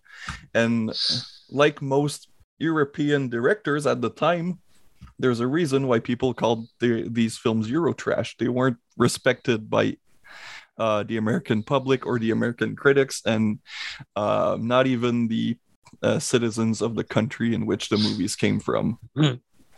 So, uh, so he had it rough, and when porn became legal, he went into making porn, and uh, the money was getting lower and lower every production. And miraculously, somebody called him from France, and he's like, "Yo, man, let's make a splatter film," which is the reason we have Faceless. Faceless kind of revived Franco for a while after I think six, seven years of like pornography, that and Bloody Moon. So you got for somebody who hated special effects, by the way, he hated them. Mhm. As mentioned, he was a quick shooter. They took way too long. He hated them. Uh, that's kind of what brought back his career, we can say. And then the 90s and 2000s happened, and as you guys know, it went back to shit. So he was basically returned to porn. Uh, and then he got recognition, I would say, in the 2010s Yeah. because uh, people would still, you know, call him a hack, a piece of shit, and uh, his films were dog shit. So that's a quick story of uh, Jess Franco. I did listen to an interview, which is uh, I brought up before we started recording. Yeah. Those uh, the old timey filmmakers from the 60s and 70s in Europe didn't like each other. Uh, In one of his interview for his zombie movie, he called George A. Romero a one-trick pony piece of shit. What the fuck, dude? God dude. he said George A. Romero made one successful zombie film and it wasn't that great. Oh my My god. God. he also uh, shat on the Italians, saying like, "Oh." Uh, during an interview during the 2000s, he's like, "Oh, what they're making now is awful, and it's not that bad because what they were making before was basically just bad, but now it's awful." Oh my That's- God. It's so funny because, like, you know, him talking about the Italians makes a lot of sense because I think when I first was introduced to Jess Franco, I thought he wasn't one of the Italian directors. Yeah, that's a common misconception. You know, he, that's how it was kind of introduced. Was like, oh, he's one of those guys, but it's like then you like find out it's like, no, he's completely different. He's nothing like the Italian directors of that era. I think his point of origin was kind of uh, blurry for a lot of people because, like I said, he is he made movies in France, Germany, Spain. I'm pretty sure he made Italian, French co-productions. He was a a, a man of uh, of every European nationality. If the money was there, he followed. Well, yeah. It, oh, sorry. No, you go ahead, Matt. Uh, I mean, I feel like that could also be a misconception too, because of the fact that, again, you can correct me if I'm wrong, that a lot of his movies were dubbed Yes. in, in English. So a lot of people, I guess, just assume that, oh, if it's dubbed in English and comes from a European country, it's probably Italian. Yeah, yeah. We're we're talking about like 70s uh, American audience who didn't really know uh, you know, you didn't have the internet to, per se to, to look into things, and also they all use uh, pseudonyms. So even if it was an Italian production, the director would be called Albert uh, Koch or some shit like that. Yeah.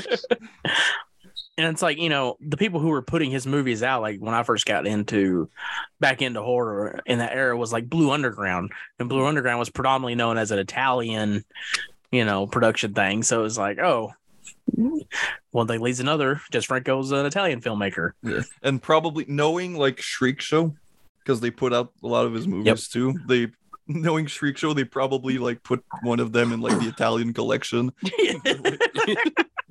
the best of italian filmmaking But yeah, so uh and um Franco was uh I chose those three movies today to show the um the all the major point in Franco's career. I thought She Killed was um mid 70s, but no, it's actually from 70. But it does have the feel of Franco in the mid 70s. Eugenie, I just wanted to show the um more of the artistic side to Franco because as we're going to discuss i think it's a beautiful movie uh, she killed it's just uh, i needed something with soledad miranda who was his muse they never dated by the way that's also a mm, common misconception he was just she was uh, she just inspired a lot of his work she died in a car crash tragically in the 70s um, which really affected franco and then he uh, met lina romay who would become his wife and also his muse. Lina Romay, I think, plays in over a hundred of his films. good god And then he met Brigitte Lahaye, who was a, uh frequent collaborator with Jean Rollin and just basically any French production, every any French genre production at that time when she was go coming out of uh, of doing adult films. So she's in Faceless, but she's not as important. I just wanted to talk about Faceless because she's still a major part in Franco's um, rat pack, we could say, of Hmm. actors. Because all the movies I showed you guys all have the same actors. yeah they all kind of pop up and you know but that's very common at the time uh, in euro cinema you know in general Yeah, well, yeah, you can you you if you watch a movie from any of that era, you'll recognize a lot of faces. Well, it's like uh, in uh, Italian filmmaking, and especially like from the Jungle Cannibal movies, as well as Emmanuelle with Laura Gemser. hmm Yeah, you'll see it. Oh yeah, Emmanuelle was uh, Joe D'Amato's like muse. He, he she basically only did movies for him, and every really? once in a while she'd do a movie for somebody else, and then in America they retitle it Emmanuelle and whatever. Oh, oh, not know that. It's kind of like Django as well. Was the Yeah. same thing. Django, Yeah. or even the female prisoner Scorpion series kind of became that, where it's just random actresses would play Scorpion. hmm But I guess we can jump into the films now. We're gonna start in 1970 with. Let me get the full title correct. That's why I brought it in here. It's a You- long title. Eugenie. The story of her journey into perversion. so uh, before before we get into this, I just want to say, holy shit, Spooky, your fucking like knowledge on this shit is insane. well, yeah, it's just I um a lot of them like Jess Franco did a lot of interviews, which is good. Uh so every like uh a lot of his films, if you buy them physically, which you should, uh, they all have interviews uh, with either Jess Franco or a lot of his collaborators. Miraculously enough, most of them are still alive.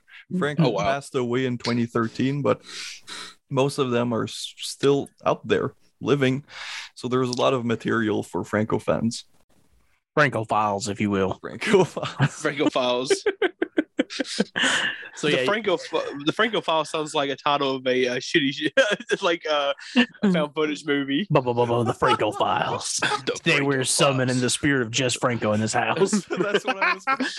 No, don't give David the Kodo more ideas.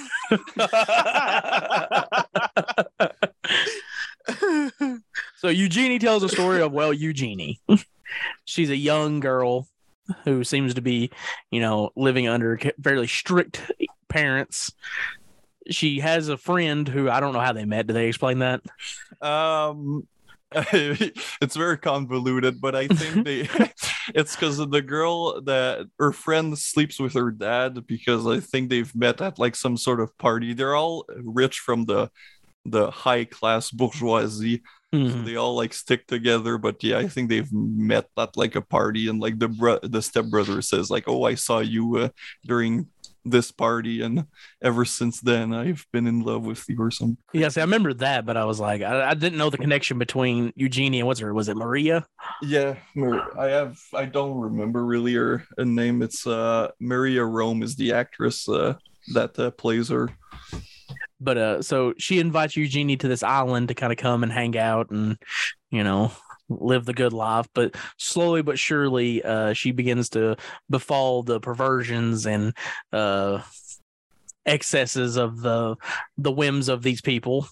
And there's also a cult Yes. led by Christopher Lee, which is fantastic, who are some kind of blood sex cult who have an interest in Eugenie as well, and it all kind of culminates in a, a, Which, uh, a set By the piece. way, this film is the uh, film that broke uh, Franco and uh, Christopher Lee's relationship. After that, they never worked together again. See, I read a little bit about this, whereas like Christopher Lee was unaware of what kind of movie it was. Which I it's hard to believe because he's in the scenes where Yes. the I mean the first one is kind of weird because he's kind of just like a floating head. Yeah, Well, like Yeah. one of the final scenes, um, he's right there. hmm Yeah. And yeah, the story is kind of weird. He he he went on a date uh, with a girl in Soho, which was the red light district of uh, London at the time, and he stumbled into the movie, and he didn't know it was this kind of movie, even though he was in Soho at I assume a scuzzy theater. So Christopher Lee's story, I feel like he just did the movie. He saw like the response to it, the controversy, because this was, from what I remember, quite a controversial film, and wanted basically nothing to do with it. Kind of like a Malcolm McDowell with Caligula, where apparently none of the actors knew this was going to be a porno. hmm Well, it's, a, it's it's also like uh, what was it? Uh, what's her name, John? She's in Madman. But Oh. she like oh, Gaylen Ross, aka Alexis Yeah. Dubin. yeah. It's like she was like, oh no, I didn't do that movie. That ain't me. Yeah. It's like yeah. it's obviously you. so you know the plot's pretty pretty basic you know pretty but it's more about the visuals and the things i really liked about the movie was this overarching sense of dread that the movie kind of brings like there's a lot of scenes where the stepbrother and the sister are kind of giving each other the eyes Mhm. where like you know they're plotting something against eugenie but eugenie's oblivious to it and there's these brilliant shots of like a bell being tolled on a beach with nobody around loved all that stuff thought the buildup was amazing. My problem with the movie is when the quote unquote sexual sadism begins, really corny and cheesy. like it, they just kind of awkwardly run into frame and just go like ah and like hit her with something. And I was like, man, this this, this is not what I was hoping for. we have we have to give the context of the time. This was uh you said 1970, uh, which is false. It, it came out in 69. This was Oh. the late IMDb. 60s. IMDb is wrong. This came out in 69. Um which you have to the context of the time, even for the time, this was pretty rough. I admit it didn't age well at all in the bondage sense, but you know you have to take it uh, into consideration that most audience just saw like Night of the Living Dead, so Yeah.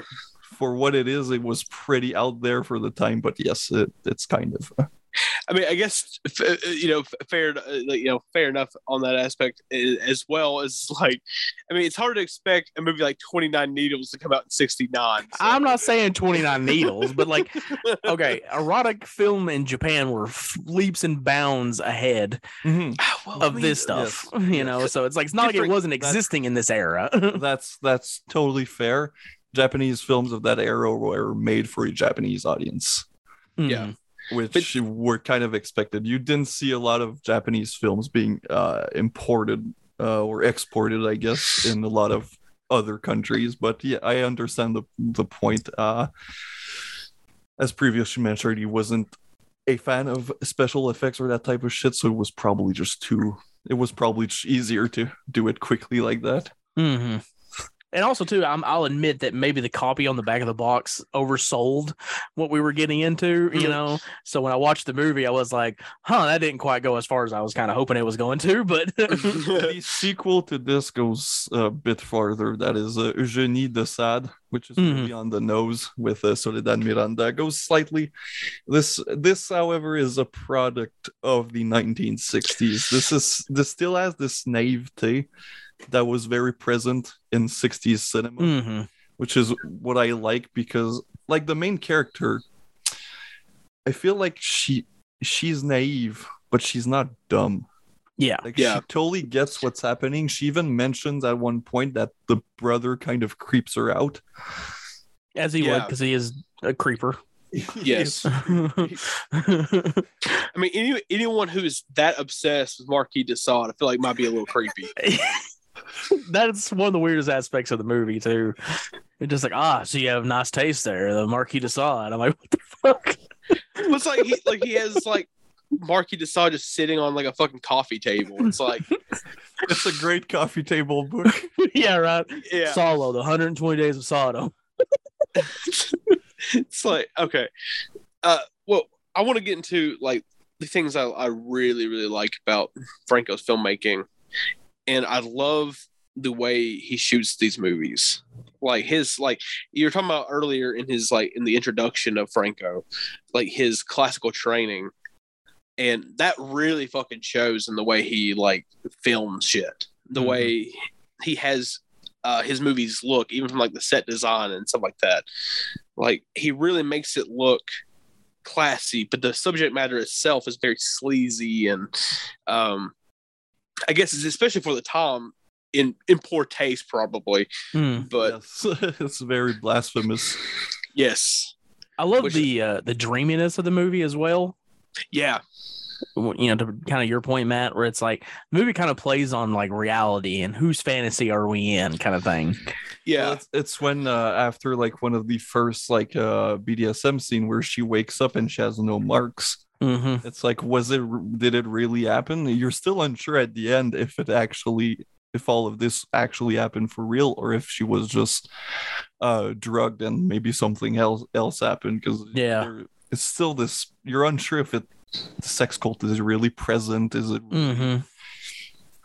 uh, Well, it's like you know, without spoiling anything, but the movie like opens up with uh, the Maria character reading a book about like we assume about the sex cult, probably a Marquis de Sade book Probably. because they love Marquis de Sade. from uh, she hides it from her mother, who's a very uh, strict and uh, hmm very uh you know her strict character which i also like it's a good family dynamic of the very strict mother the very bourgeois mother and then her husband is cheating on on her and then her daughter's pretty sexually active hmm And possibly in a blood cult. Poss- possibly not, not sure. I just want to say like that op- the opening imagery of like like I know it's very simple, but it's like the pantyhose over their heads and shit like that is so fucking creepy. It's With really well done. lighting. Yeah. And Yeah. Christopher Lee's like booming voice over it. yes. It's really well done. Like I love that scene a lot. Yeah. The the the whole opening there, like it reminds me so much of like something you'd see in like Alucarda even hmm with like just like the very like trippy visuals, which it Jess Franco does a lot as well. I would say we'll get to it later, of course, but I say a little less in Faceless and more with these two.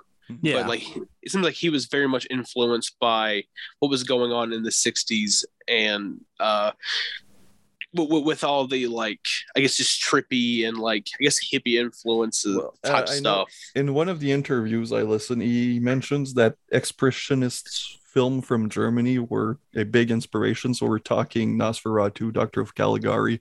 So this very visual. Uh, I feel like a lot of his uh, inspiration comes from silent era films, so it makes sense that they're way more visual. Let's be honest. The the they basically Franco basically took Italian filmmaking and made it more convoluted Yeah.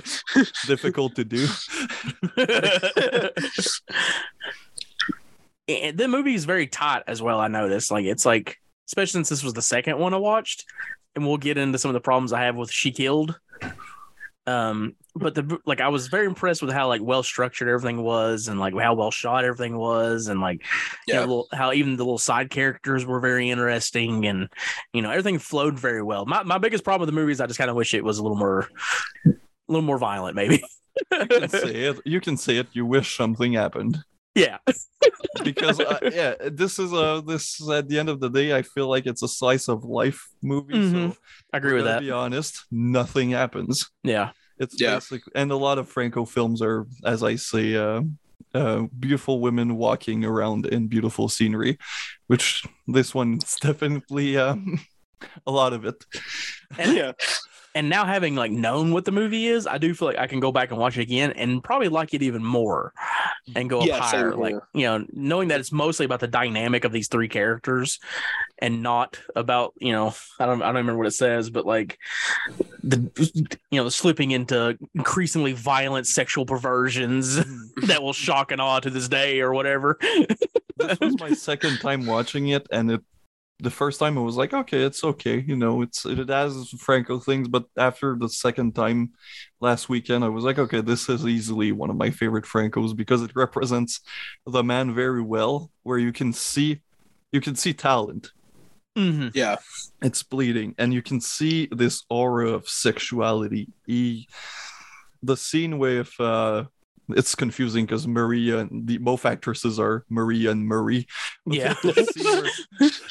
the, scene where, the scene where they're together and uh, having the first kind of lesbian experience is a very erotic scene, and it's so well done.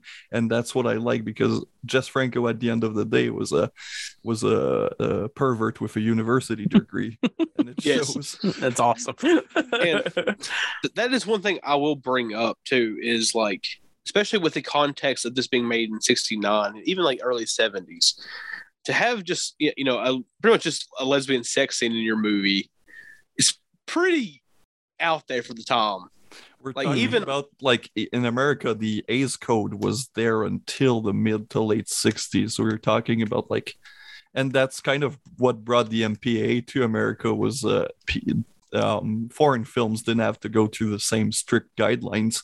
So Mhm. basically, Hollywood was getting uh, trumped by uh, erotic films from overseas, and they were like, "Okay, we need something to do. We need something to bring our audiences." yeah uh, it, i don't know i don't know I, th- I think this movie like again the more i think about it like i was very confused like by the the end like without spoiling anything it, it like to me i was like it feels like this movie has almost like three endings Hmm, I could see that. Yeah. where it's like oh this happens then this happens and it's like oh okay well we're still going what's this? And then like it kind of like wraps itself up. But the more you think about it like it kind it kind of makes sense Mhm. you know? Like with everything you're from the beginning to the end it makes sense but you definitely have to use your own like interpretation of what the movie is. I, I, don't, I don't know if that makes any sense really but it makes sense because uh, the ending is quite strange, and uh, it's also what I like about um, 60s and early 70s cinema is that um, they left a lot for the audience to figure Mhm. out, which is what I like because we're feel like a lot of modernish movies, especially 80s and 90s stuff, you were getting spoon fed. Yeah. things, and that's kind of like some people would call it a flaw, but I'd call it like not taking your audience for for idiots. I'd say you get even more of that now. Like with a lot of the like real mainstream Mhm. horror stuff. It's like even like some of the plot devices they use, like it's so on the nose. That's like, Mm. oh, okay. But they Like, still even- did that back in the day because a lot of uh, specialities, uh, they just ex- expo exposition dump at the end of the Yep. movie. Here's why Yeah. they did it. Yeah. well, like I know like John has a bit of a problem with like, you know, psycho in that aspect. Mhm. Yeah, I love that, movie, but that yeah. ending bothers me. That's a perfect example of what I meant. It's like, okay, the audience isn't that dumb. We can figure like stuff out. yeah. Yeah. it, it- you know, like what I really like, the some of the things I really like about the movie too is like, like I brought it up, like, and you're kind of talking about it a little bit, is like, whose fantasy are we living? Exactly. I think that's kind of where the ending leads into. You know, because it's like you're almost like getting like fantasy within fantasy within fantasy. You know, with with them drugging her and like are those sexual encounters when she's drugged real or not? Even to the end of the movie where you're questioning everything you just saw. Yeah. that's really interesting. You know, and I think actually well done. One of my favorite co- quotes is when uh, he gives her a cigarette for the first time and she smokes it and she's like, "Oh, they taste very sweet. They're very strange." And he's like, "They're Turkish, my dear." yeah. Also- passes out. also, also these bourgeois fucking assholes with their like colored cigarette wrappings and shit. Which is something Which- I picked up on. It looked like almost like crayons. Yeah. Like which is a theme in all of these movies for somebody who um franco didn't didn't um um wasn't raised rich. Uh he had uh father was in the military and a, he was a doctor but in the military and he had 12 siblings. But he does have the kind of bourgeois you know uh you know the paris university and everything but he's so you kind of have a, this critique of the rich and the bourgeoisie, but from a point of view of almost understanding, which is a theme that's present in all of these movies, Mhm. especially She Kills. And well, Faceless too. It's kind of on the nose there. Rich people kill poor people, uh, or kill. yeah. The the the rich taking advantage of the poor type type thing. in this film, it's all it's it's it's it's kind of like funny because they're both from rich families and they're both very well, you know, they're both from rich families, and it's kind of this. It's the dynamic more of the like the the, the older women and older men taking advantage of the younger Yeah, uh, Yeah. women who might not be as stupid as they think. Yeah. It's they they think they're, you know, uh taking away her innocence, Mhm. but it's also like it plays with the whole idea is like, oh, are they really? Mhm. Or is she, was she really innocent? There's kind of this Yeah. It's like, well, is this really your first time experiencing, you know, sexual pleasure, or is it really not? It- yeah. Uh, I think this movie has a like a lot of unique little um little quirks about it, I guess. Mhm. Like the guy, the stepbrother, where like he's so driven by his own sexuality that it pretty much drives him crazy. Yeah. Yeah. Like, and he's like he's almost animalistic in like the way he like approaches sexuality. It take it, it is exactly his obsession with sexu- sexuality tears down all social classes or social uh, social expectations from him. Hmm. But I don't know how we've gotten this far and not really talked about the blood cult. what the fuck was that? Because it's the only thing about this movie I can't defend. I don't know. Like I do kind of Uh, like it. I like this weird, especially. I I mean, I'm just I'm a huge fan of Christopher Lee. Mhm. So anytime Christopher Lee shows up in anything, it immediately like brings it up. Yeah, and I love yeah. 70s movies about cults. They're like Yeah. my favorites. Yeah. I You know- just I don't know how to explain. It's it's so out of nowhere. like they set it up at the beginning, but then it disappears. And but they bring it like they start talking about it a little bit, like oh, you know, you know, the boat's coming, Mhm. and I love that stuff. Like when the bell is you know tolling on the on the beach, and you like see the shot of them on the boat, like heading towards the beach. It's like it's so ominous. It's like shit. This is this is about to go down. And like their servant is the only one that seems to have any kind of morality, but he still participates in. Yeah. Well, it's uh, like you're talking about like the aspect of the blood cult. Like again, like again with it being you know 1969.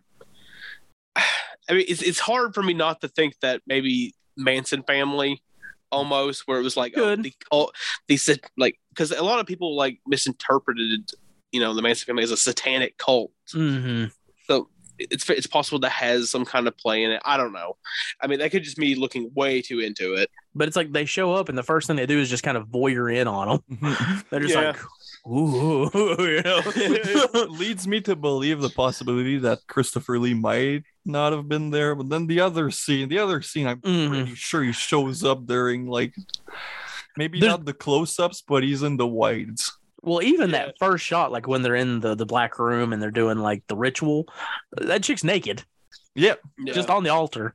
So it's like I read that he claimed that like, oh, I couldn't see her because they had like a sheet around me or something like that. It's like you had to. There's no way you did not know. also Dude. also Christopher Lee played Fu Manchu for Jess Franco, so I just want to throw that out there. yeah, I mean, also like some of the hammered like Dracula films and like just vampire films in general that he was in, they got kind of sleazy. hmm for sure. So, to, so for him to be like, "Oh no, this movie, you know, it went too far for me." Yeah, I mean, It's the- like- the, Hammer movies basically did splatter even before uh, Lewis did. to yeah, some Yeah. extent. for sure. But you know, I'm not gonna complain about the cult because, like I said, like Christopher Lee, like anytime he's in a movie, it immediately makes it better. We watched Uncle's a Vampire, one of the biggest pieces of shit I've ever seen. But every time Christopher Lee was on screen, amazing. He has, such Yep. a, he has such a presence. It's like you can't like. I mean, he's also like what six foot like five. He's Mhm. Yes. giant, but like he's has such a presence, which I'm not complaining. Just the cult ax- aspects are probably the weakest points of the film. And it's like him like giving narration, but there. Yeah, Yeah, So it's really strange. I don't know. That's yeah. I didn't dislike that aspect of the movie, but it was just so weird that I was like, I don't really know if this fits. right. it's again. I think it comes from the uh, expressionist films that he was inspired by, or even the uh, novels he was inspired by. I mean, Mm. narration and uh, like godly presence that overlooks everything. I'm I'm really looking into way too deep about a movie about two lesbians. Yeah. Marquis de Sade. I mean, I, I do. I feel like that's easy to do with this movie, though. It's easy to look into it for answers because the answers aren't directly given to you. Yeah. so little happens in the movie that you fill in the gaps. Mhm. And I don't mean that as a negative sense. Uh, that's a positive. Well, it's like you know, in the uh our little introduction thing, we talked about like Skinamarink, right? hmm And like Skinamarink is very much a movie that you have to fill in blanks for yourselves, Mhm. or at least attempt to. So, like, I'm, I mean, it's, it is weird to compare like a Skin truly Marink just Jess art- Franco. Yeah, we think just I mean- Frank would have thought about Skinamarink. I, I, he hated everything he saw. I got a, I got a question too because you know you're talking about him going to like a uh, you know university for you know learning how to do film and shit in France, and I do wonder if fucking Orson Welles showed up to do a lecture there because he did that a lot. I mean, if we're looking at the timeline that he went to that school, it's a possibility that Jean-Luc Godard thought or was present during that time. Oh shit! So, like, the French New Wave started mid 50s to 60s, even 70s. So, it's a high possibility that he went to school with what we call masters of the French New Wave. Probably Yeah. not Godard, because Godard or uh, actually started it, I think, during the 50s. So maybe not Godard, but like maybe Truffaut or, you know, hmm which is weird to think that, you know, Jess Franco was chilling with Francois Truffaut. yeah, Rubbing He elbows thought- with like the masters. he just talking to him. He's like, you know what I want to do? I want to make movies with lots of lesbian sex, and they're just like, okay, dude. They're like talking about like philosophy and film, and he's just like, I just want to make a lot. Just the most. Well, Franco criticized a lot of the Hammer films for not being true to the books and being um and, and not being true to what the vampire actually was, which is, um, which I mean, Vampiros Lesbos, even though it is exploitation uh, and sex exploitation, it is a very let's it's it's very much the traditional vampires, Yeah. but that's not a movie you guys saw. No, we didn't watch Vampires I want to see it, but I have to pick it up. So I don't know if I've, I don't, I don't think I've seen it. We we watched some like it was Joe Bob talked about a lesbian vampire movie. What that was, was, Mm-hmm. it? Daughters of Darkness. Ah, okay. yeah, which Yeah. uh, Franco also has a film, Daughters of Dracula. Mm. and there's the Hong Kong film Daughter of Darkness. yeah. So you know, And there's every um, Rollin film, which is something vampire. yeah. The rape of a vampire doesn't have rape in it, so it's kind of a. but it doesn't, doesn't have vampires though. Oh yes, so sure it does. Then we're doing better than killing birds. but uh, anything else you want to talk about with Eugenie? Anything we didn't tackle? I mean, I think at this point it's very clear that it's one of my favorite Franco movies. It's good. I, I did like it ultimately. Yeah. Yeah, like again, the more I thought about this movie and the more I continue to think about it, the more I do like it, and the more I do like want to go back and revisit it even. Which, Which- my, my first two picks, I was kind of not nervous, but I because I could have easily been like Bloody Moon, Faceless, and uh, another splatter film, like a woman in prison film. But I was like, I want to dis- them to discover more of the true Franco, which in my opinion was the 60s, 70s stuff. But I'm still, I still had worries because his films are, are, are, they're not easy to get into. They're not Hmm. for everybody. It's if you like Italian trash or the Italian masters, this is completely different. He has, Yeah. there's no other Francos to compare him to. Right.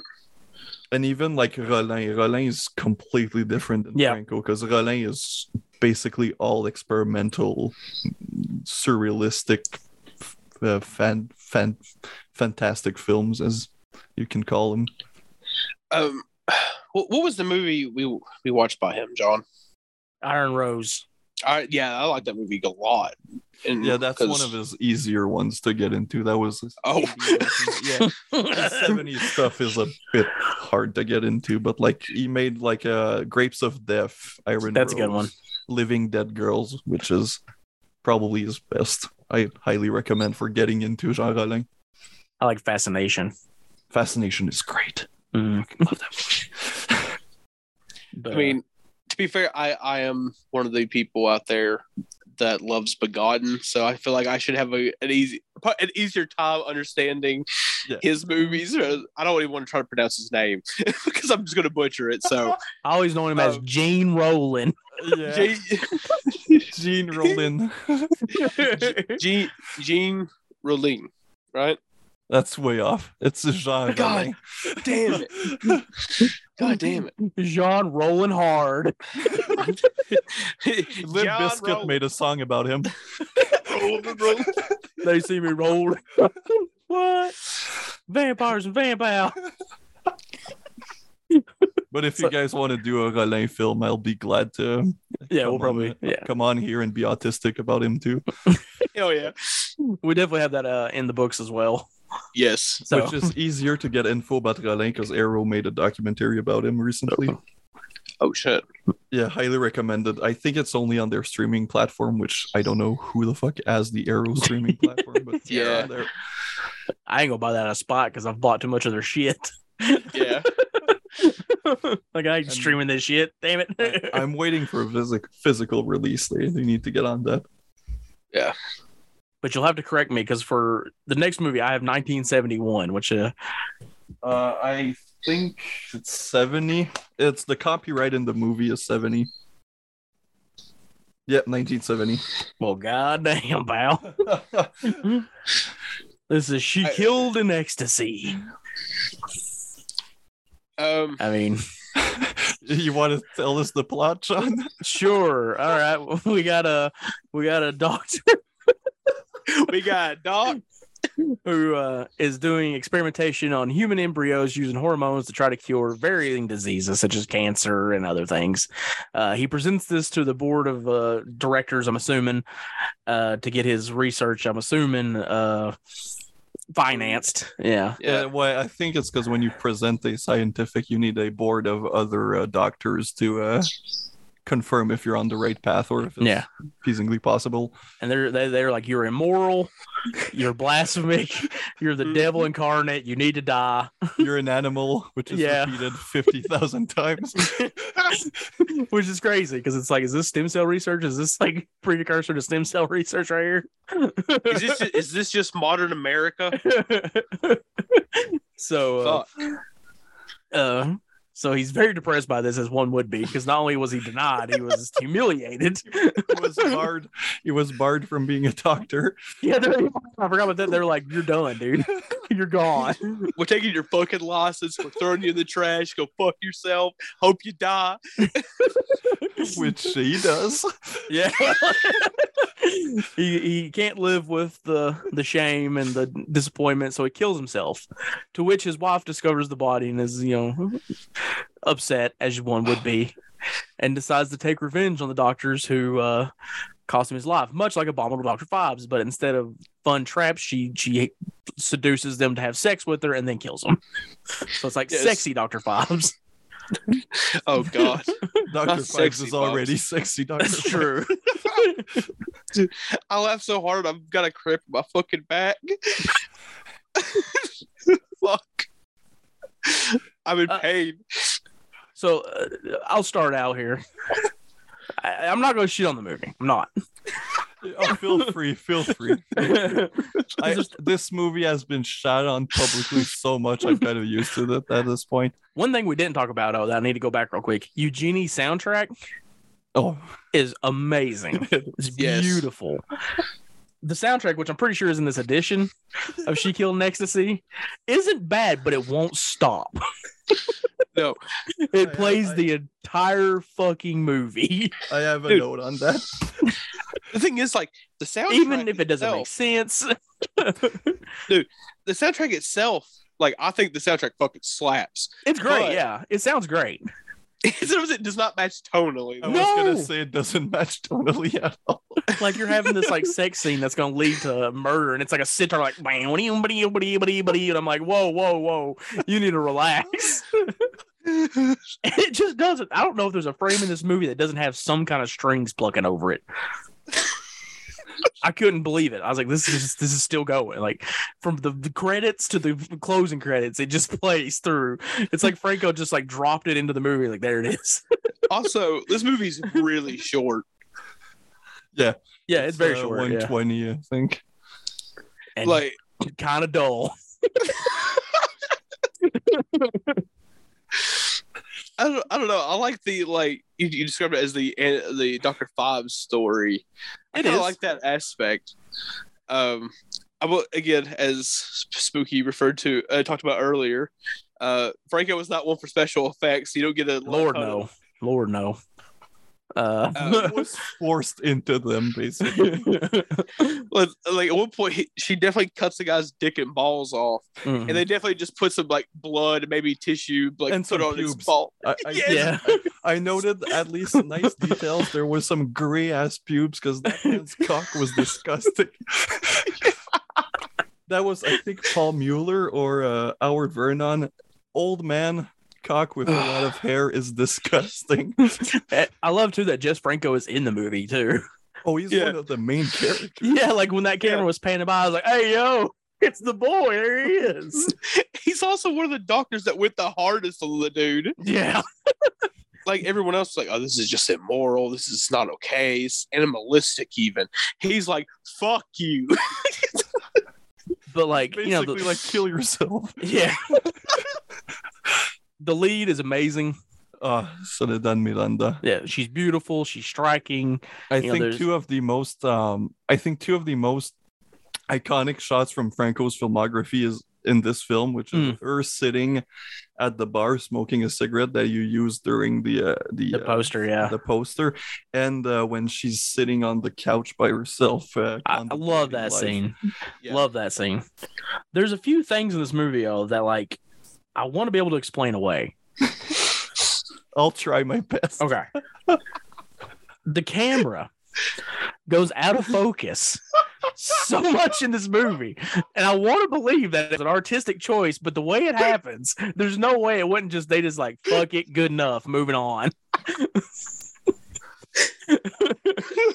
Okay, I'm another back background thing about Franco that I learned from Dyanne Thorne when I met her at a convention. So Franco really liked taking long ass lunch breaks, like four hours long. So either they were like, ah, good enough, I'm hungry. And he really liked drinking, by the way, like on during those four hour lunches. And also, I mean, he's not the cameraman, he's just the director.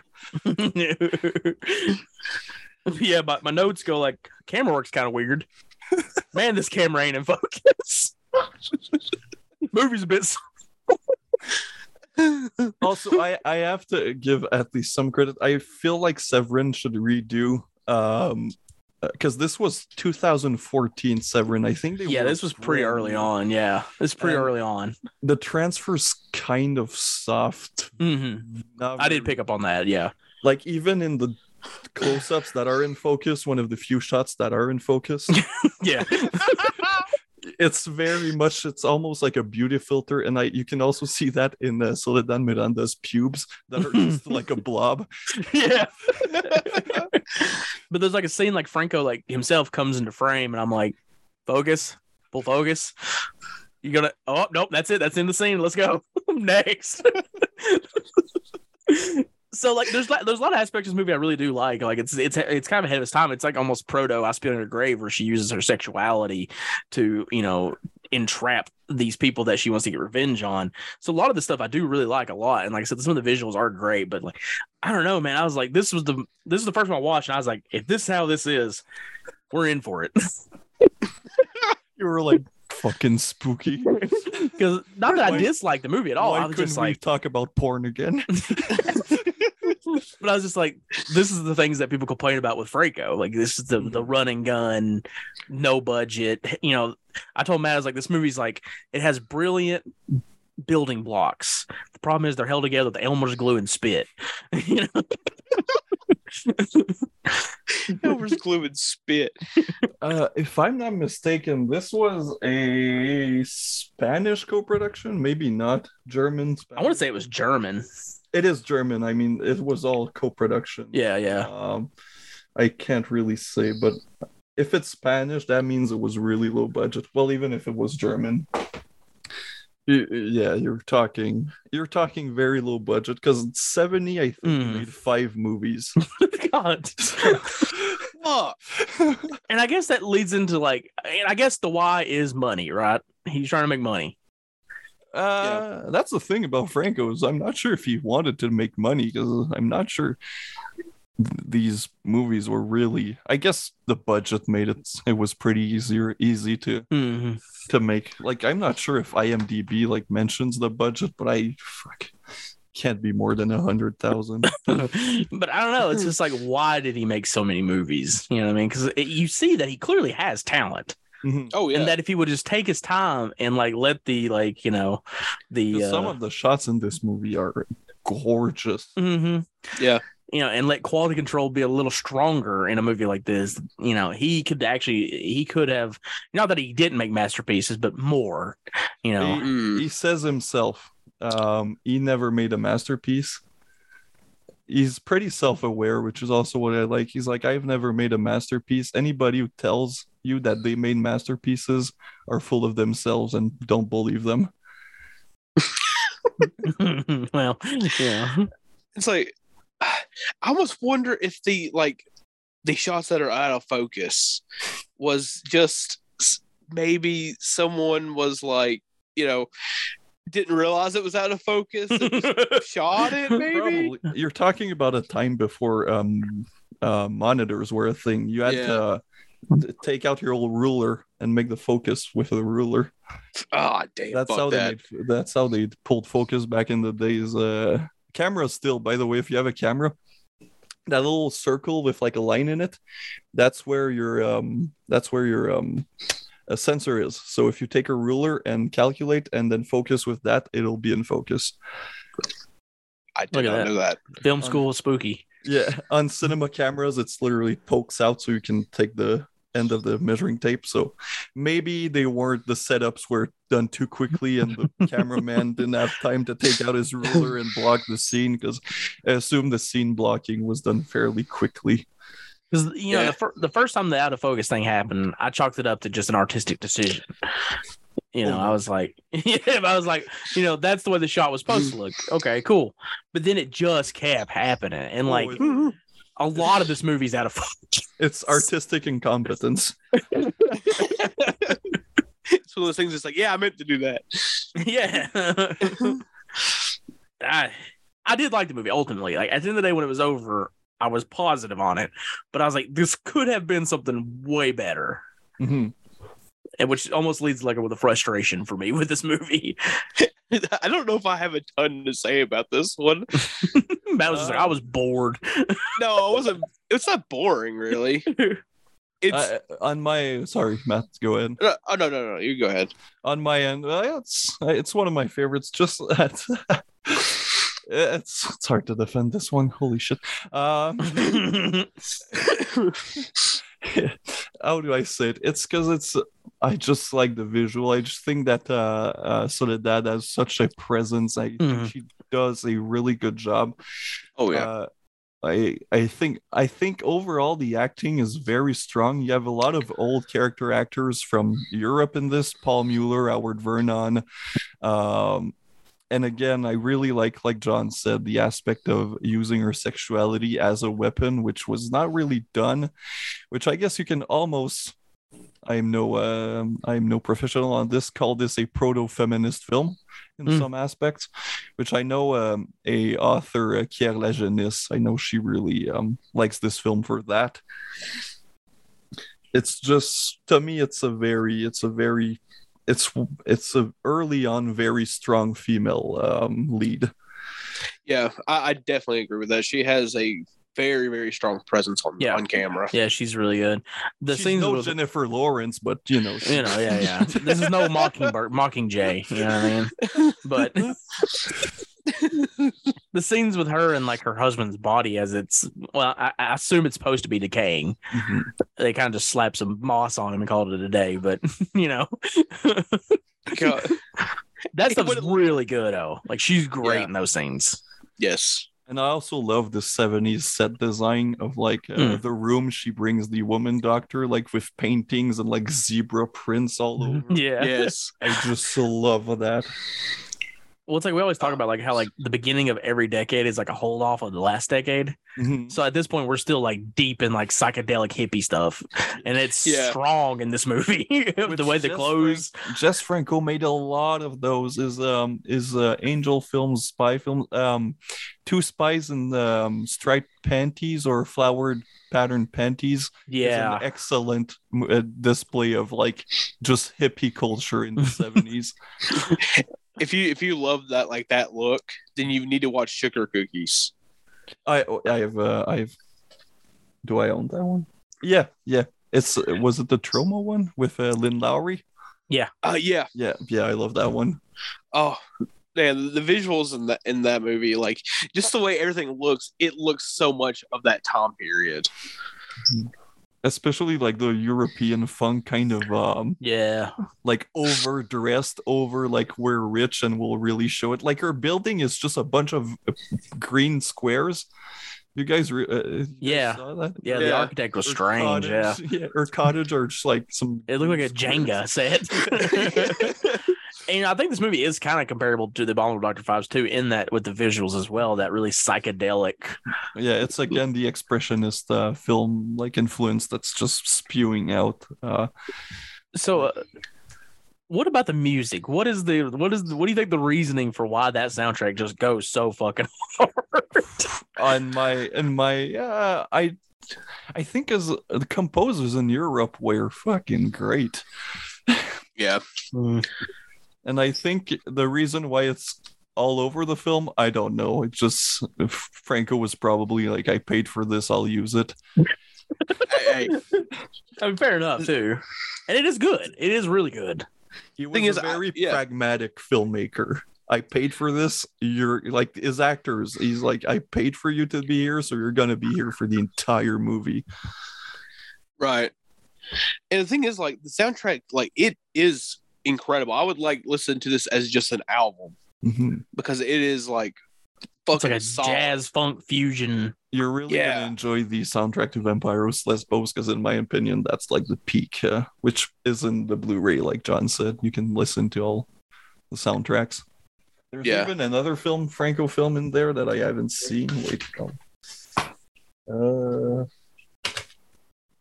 But uh the devil came from uh, Agaya. I don't know. So three soundtracks for the price of one. but it is I do find the soundtrack to be distracting though. Oh yes, yeah. Like, very distracting at times. I can't. Like I said, this is a very flawed movie with Mhm. um, uh, the plot holes are plentiful. Um, like who destroyed his lab? It wasn't the doctors because he was with them while they were giving. Oh him shit. yeah. Yeah, I kind of forgot Oh, about yeah. that. Yeah. Like they then the- came, they hated you.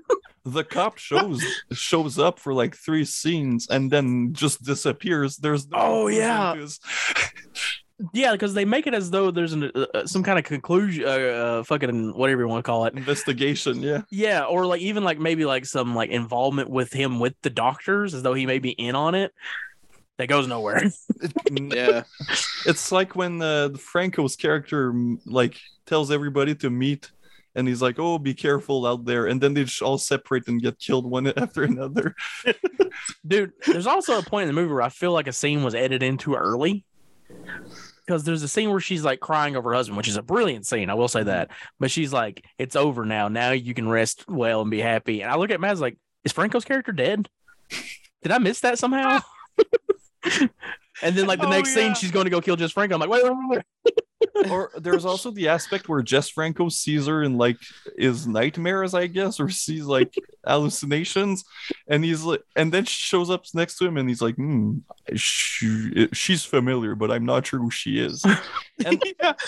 like you think that the doctor, um, you know, he he, he worked with these doctors that m- made him commit suicide. Wouldn't they have already met his wife before? You would think so. like I'm pretty sure like doctors all hang out together and they have like Yeah. doctor parties. Like she'd be familiar, but it, nobody recognized her. And then she puts on that silly wig. oh yeah. Also the the plot dump at the end. I forgot about that too. oh, yeah. it was actually a corpse that killed these men. I go, wait, wait, wait. Hang on a second. Or the lady out, the lady doctor gets killed with a pillow made of plastic. Oh my god, yeah. now I will say the kill with the scissors.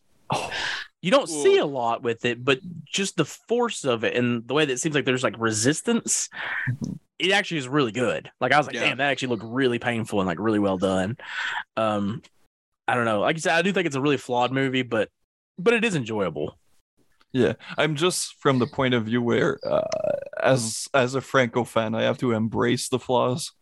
Mm. If we were gonna nitpick these movies, there's a lot to be nitpicked. Mm. Well, it's kind of like those Italian giallo where you know you're like, eh, it doesn't make too much sense. And Yeah. the conclusion just Yeah. happens. Eh, I don't know if they could actually have been there at this time, but whatever. It's- It's like Bird with the it- Crystal Plumage. Like the end of that movie, like makes or break that movie because it's like, could he have known?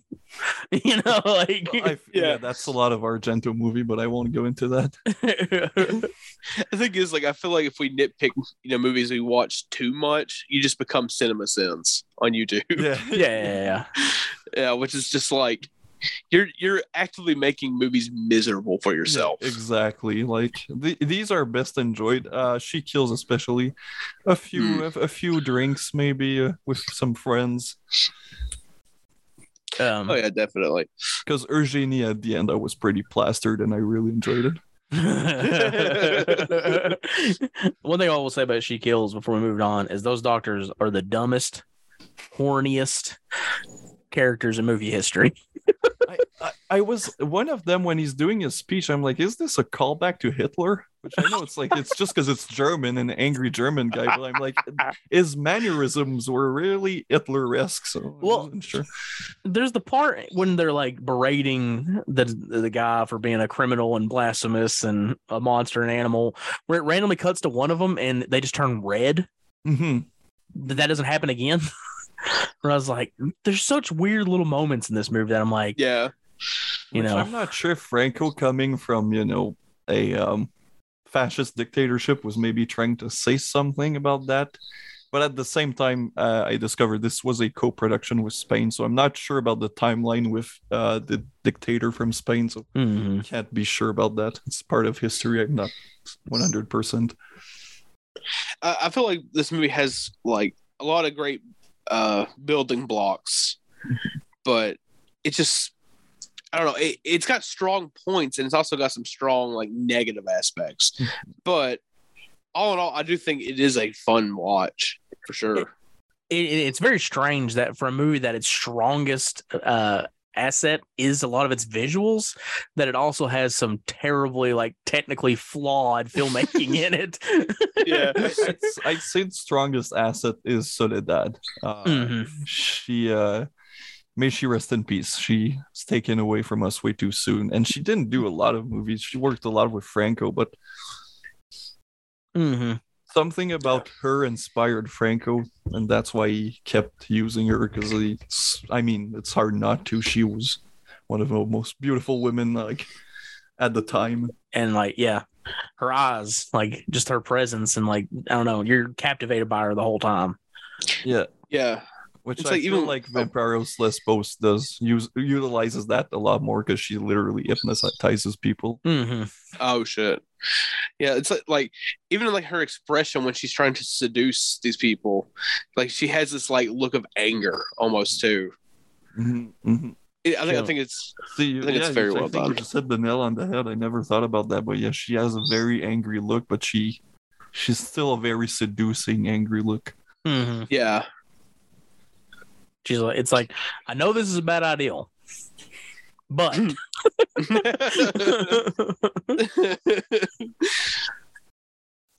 so it's interesting that we're going from 1970 to 1988 This is Yeah. a total tonal shift for anybody listening. it really Yes. is One of these aren't like the others. because honestly, like it does have some Franco isms in it. But if you told me that anybody other than Franco directed this, I'd probably would have believed you as well. You know. this is a hundred percent a commercial film, Mhm. Yeah. Uh, kind of like Bloody Moon. Yeah. if we did four movies for the show, I would have recommended Bloody Moon because that's straight up slasher. Yeah. With I've seen lot Bloody of Moon. incest, Yeah. which is also a theme in all of these movies. Also. yeah.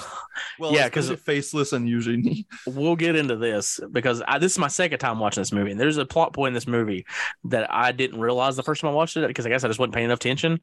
That when I found out that they were brother and sister and not lovers, I was like, wait, wait, wait, wait. yeah, like I rewatched it like li- literally last night, and John came in and was like, "Did you know they were brother and sisters?" I was like, "No." It took it, it took me four times. Uh, for the the prep for the show is when I realized it. it's yeah. bizarre. But yeah, this is faceless. And and the plot of this one is like, have you ever seen Eyes Without a Face? Or the awful Doctor Orlof by Franco. then you've seen Faceless. but uh so we have um a doctor. Stop me if you've heard this one before. A doctor.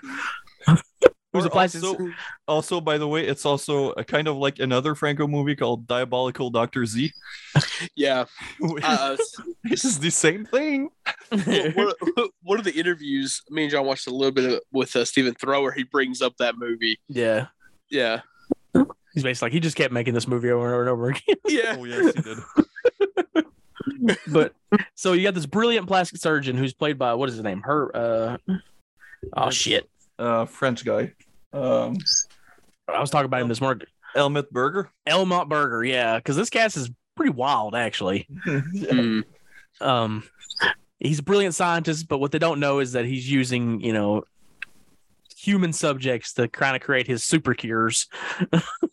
I Yeah. guess. I guess that's what he's doing. Well, you missed the part where his uh, sister got uh, thrown acid. in We'll get there. We'll get there. Well, it's the beginning of the movie. I'm setting Yeah. up who he is. So one of his patients is unhappy with uh, the work he's done because she kind of looks like the the nun from Silent Night Deadly Night 2 when she supposedly had a stroke. and she goes to throw acid and her his sister, and I use those quotations very strongly, sister, The sister he likes to fuck. yeah, throws the acid in her face instead, and he's guilt ridden. yeah, he, he gets acid thrown in her face just like modern day UK. That's true. That so he he's hell bent on getting uh, a beautiful woman to transplant her face onto her face to give her her beauty back. Uh, he kidnaps a supermodel played by Caroline Munro, which again, which it's is like, wild. Yeah, I was like, what the Yeah. fuck? uh, whose f- father, Telly Savalas, Yeah, hires Christopher Mitchum, the son of Robert Mitchum, to go and find her, and it all kind of comes into a uh, a detective who quit smoking, so he chews gum, Gum, in every yeah. scene.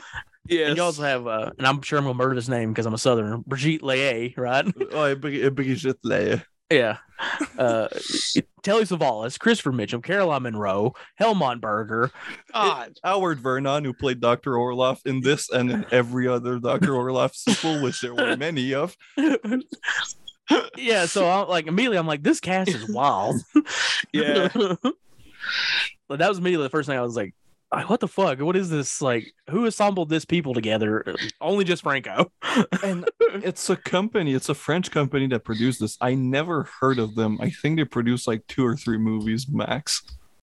Uh, and it does take place in France. Yes, it is a French. I th- this is a 100%, I'm pretty sure, French production, which is rare. And they Yeah. speak English.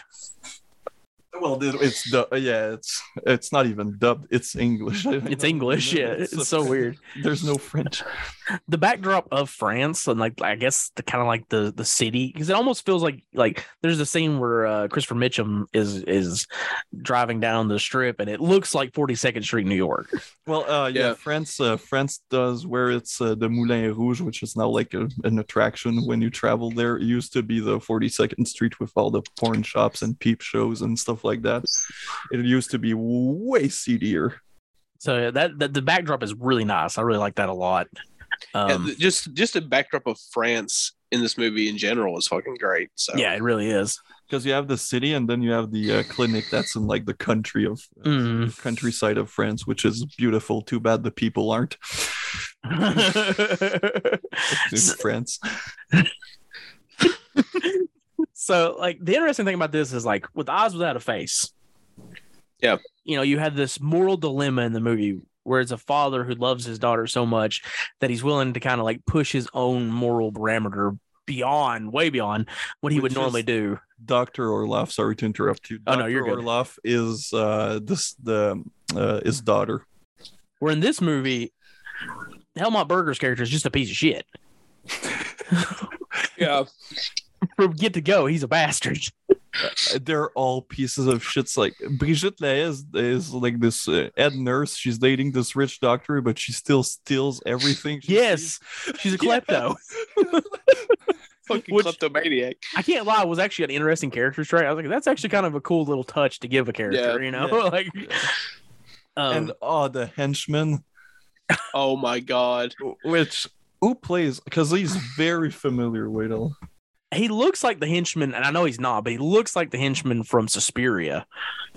He might be because um, there were all the same. Uh, Doctor, no shit. What's his name? Shit. It's because he Oh. used all the same names for his uh, henchmen too. Hey, if it ain't broke, don't fix it, right? It's so ridiculous. One, one thing I will say, like John was talking about, like if you weren't told this was a Franco movie, you wouldn't know. The only aspect that I would say is definitely Franco is how sleazy this movie is. It's, it's- sex is, is the main drive of this film. Yes, oh yes. Franco was so horny on Maine that he made his entire career that. And I That's have to why- applaud that. So like the first scene you see of the doctor, his sister hmm and uh his God. his his girlfriend, wife, we don't I mean, do they ever really say they kind of go back and forth? Yeah. yeah. They kind of. They, it's kind of like the sister. You're not really sure. They're in this like limo. He's got his arms around both of them, and he starts macking out with Brigitte Lahaye's character, and it's like you're just waiting for him to do the same to the other one. So you, eh, I, there's never a moment in the film until they're like my beloved sister, and when I heard that, mm-hmm. I was shook. Which is at the end of the movie. Yeah, Like I was shook because then there's a scene where they make the henchman go mm-hmm. fuck the sister, and they Which is the watch. for the hen- henchman. It's go fuck the sister. They watch while she gives him a hand jibber. Yeah, Yeah. They they all she he always wa- watches like uh there's a part where he leaves uh Brigitte with a, a an escort they picked up and he just goes to watch. God. He- he's a cock. Yeah, he is. He's a Dude. pioneer. he's a revolutionary. Also, I, just- I want to bring up this hench, henchman for a second here. Bro, I don't know why they had to do this poor man like this, but they made him look like an absolute deviant in this movie. Oh man. They shaved Like- his head all the way back. He hit his head all the way back, and they just made him look like a fucking freak. They, they were nice to him. No, he just looks greasy. Yeah. yes. That's This is a very this movie in general is kind of a, it has a fine sheen of grease all over it. It's not as greasy as fucking uh, fuck what's in that movie? Damn it, we Which watched one? it recently. Uh, fucking Fulci. Uh Fulci? conquest. oh well, that's literal grease. Yeah, y- yes. I'm talking about I mean- tonal grease. there, there's a total grease on on that movie on Conquest, but There's literal Vaseline all over the lens. It's like I I thought that Hong Kong category three movies were greasy until I watched Conquest, which I, I this is probably the closest to a cat three film, like in the greasy, like Mhm. scuzzy feeling. It does kind of have that vibe, yeah. And it's a good contrast because it's a movie about beautiful people. They're all Mhm. Beautiful, they're all superficial, like they have no redeeming quality. There's not a single good character in this movie. no, and it's like you know franco did a great job with like she killed and eugenia of like capturing that like psychedelic hippie style of the 60s well this movie he captures the excess and lavishness of the 80s yeah, brilliantly. Down to that bop of an opening theme song dude I Yeah. that was one of my notes. That opening song in Saint Tropez. it's so good like it's like damn the song rules even after the movie ended, because it's in the it's on the menu of the uh the Severin uh release, and I was just I was just letting it play. I was looking at my phone and letting it play. I was like, yeah, It's, it's This is a bop. dude it's, it slaps man it really It's a does certified hood classic. It is. and it's also interesting too that for a guy who hated special effects as much as he did, that this movie has some pretty damn good ones in it. yes.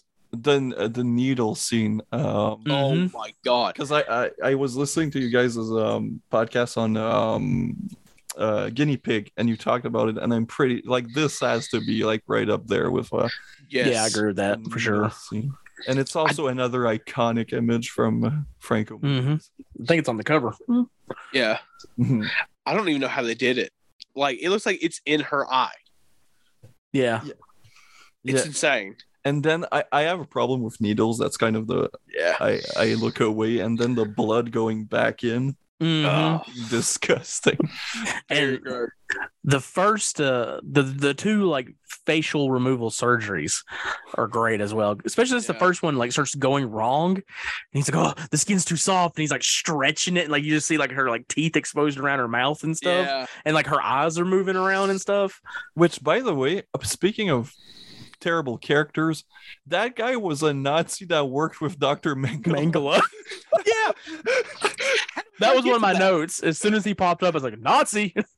but Yeah, he says like, "Oh, when I worked with Dr. Mengele," and you're like, nobody says anything. There's like, "Oh, yeah, that's a Like, good yeah, that makes sense.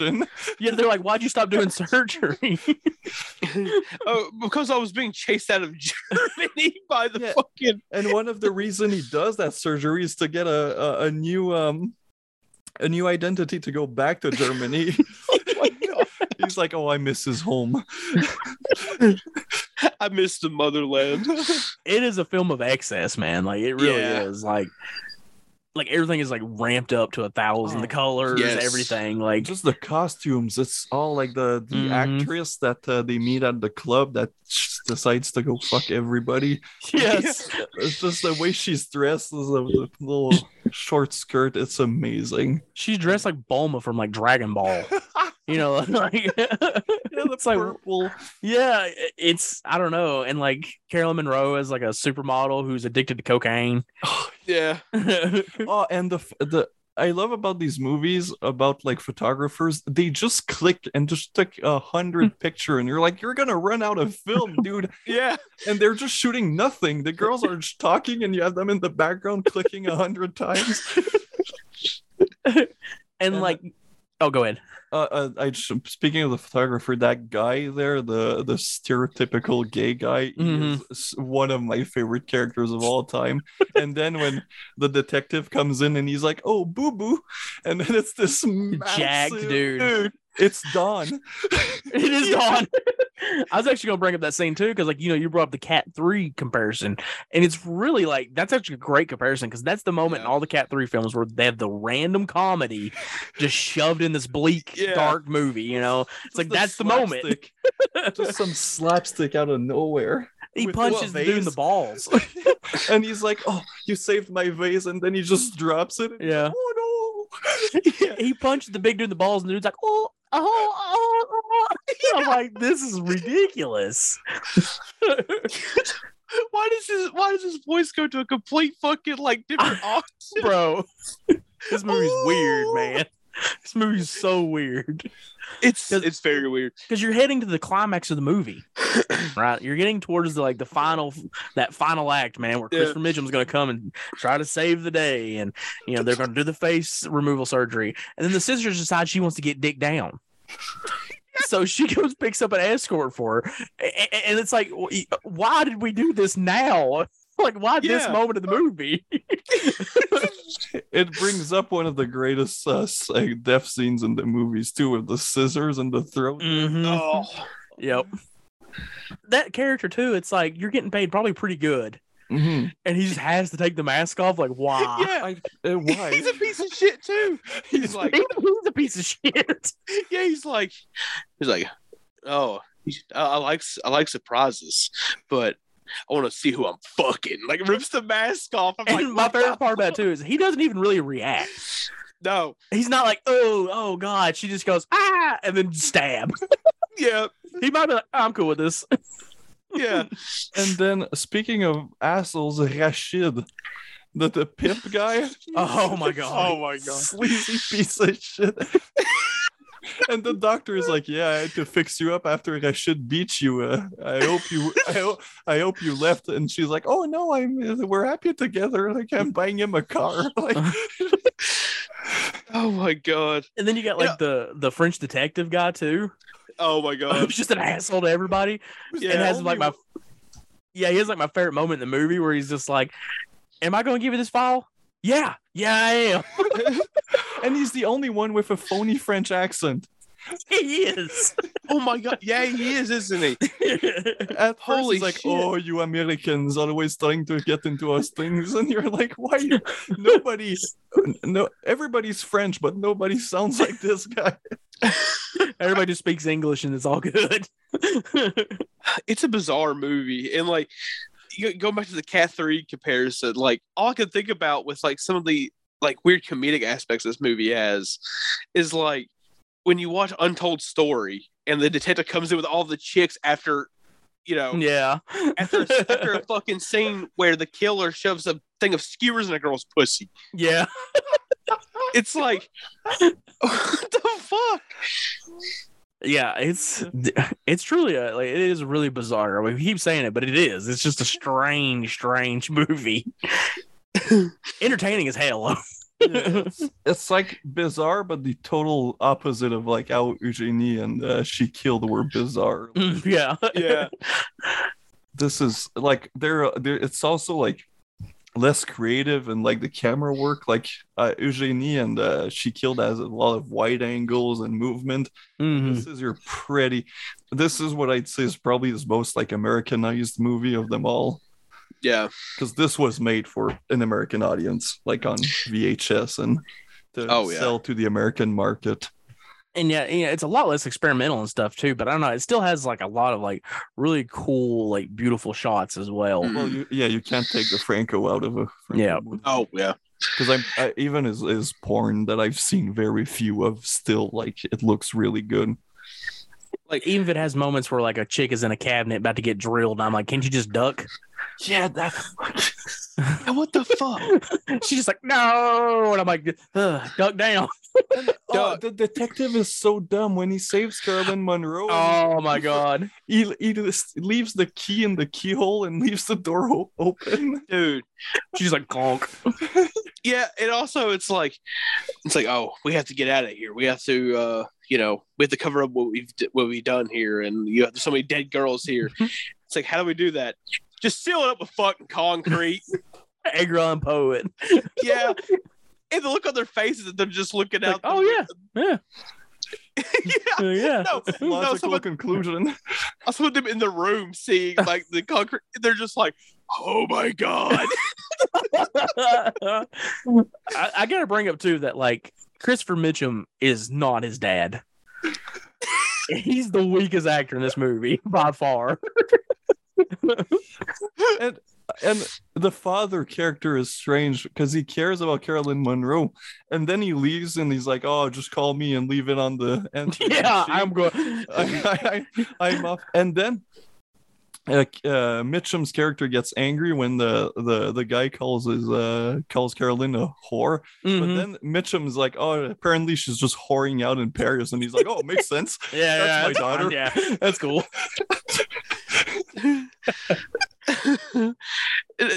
And also his like, like fucking lackadaisical performance too. Like he's, He's, just like, like, he did not give a fuck in this movie. No. he's just like, He has one Oh. bit. It's the gum line, and it's never funny, but he No. does it every scene.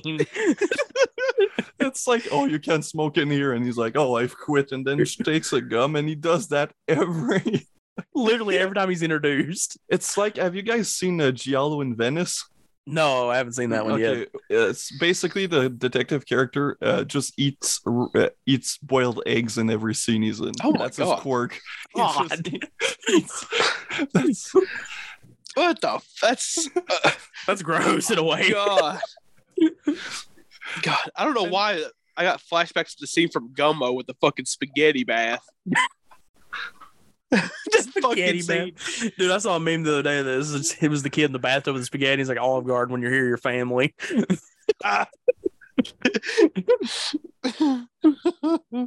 fucking a. Goddamn Yeah, the- spaghetti bath. Yeah, Faceless is a is a wild movie. I will say I do think it's a little slow at times. That's probably my biggest complaint about it. But uh when it hits, it hits fucking hard. I just it's just the aspect of incest of like I don't Like I said, like this was my second time watching it, and like I literally came into Matt I like, that was his sister. Eh, what? dude. also, like I remember the first time we watched it, we were like, "Yeah, that was that was all, that was all right." And then when we were getting back into watching it again for this episode, we were like, "Do you remember anything about this movie?" We were like, "Oh, no, no, not really." And then we started watching it again, and then here we are. Here we are now, Yeah. just constantly talking about the weird shit this movie has in it. Well, it's like there's the scene where like uh Helmut Berger is like watching like I, what's supposed to be home movies of them together, but it's Yeah. just movie scenes. Like it's shot just like the rest of the movie.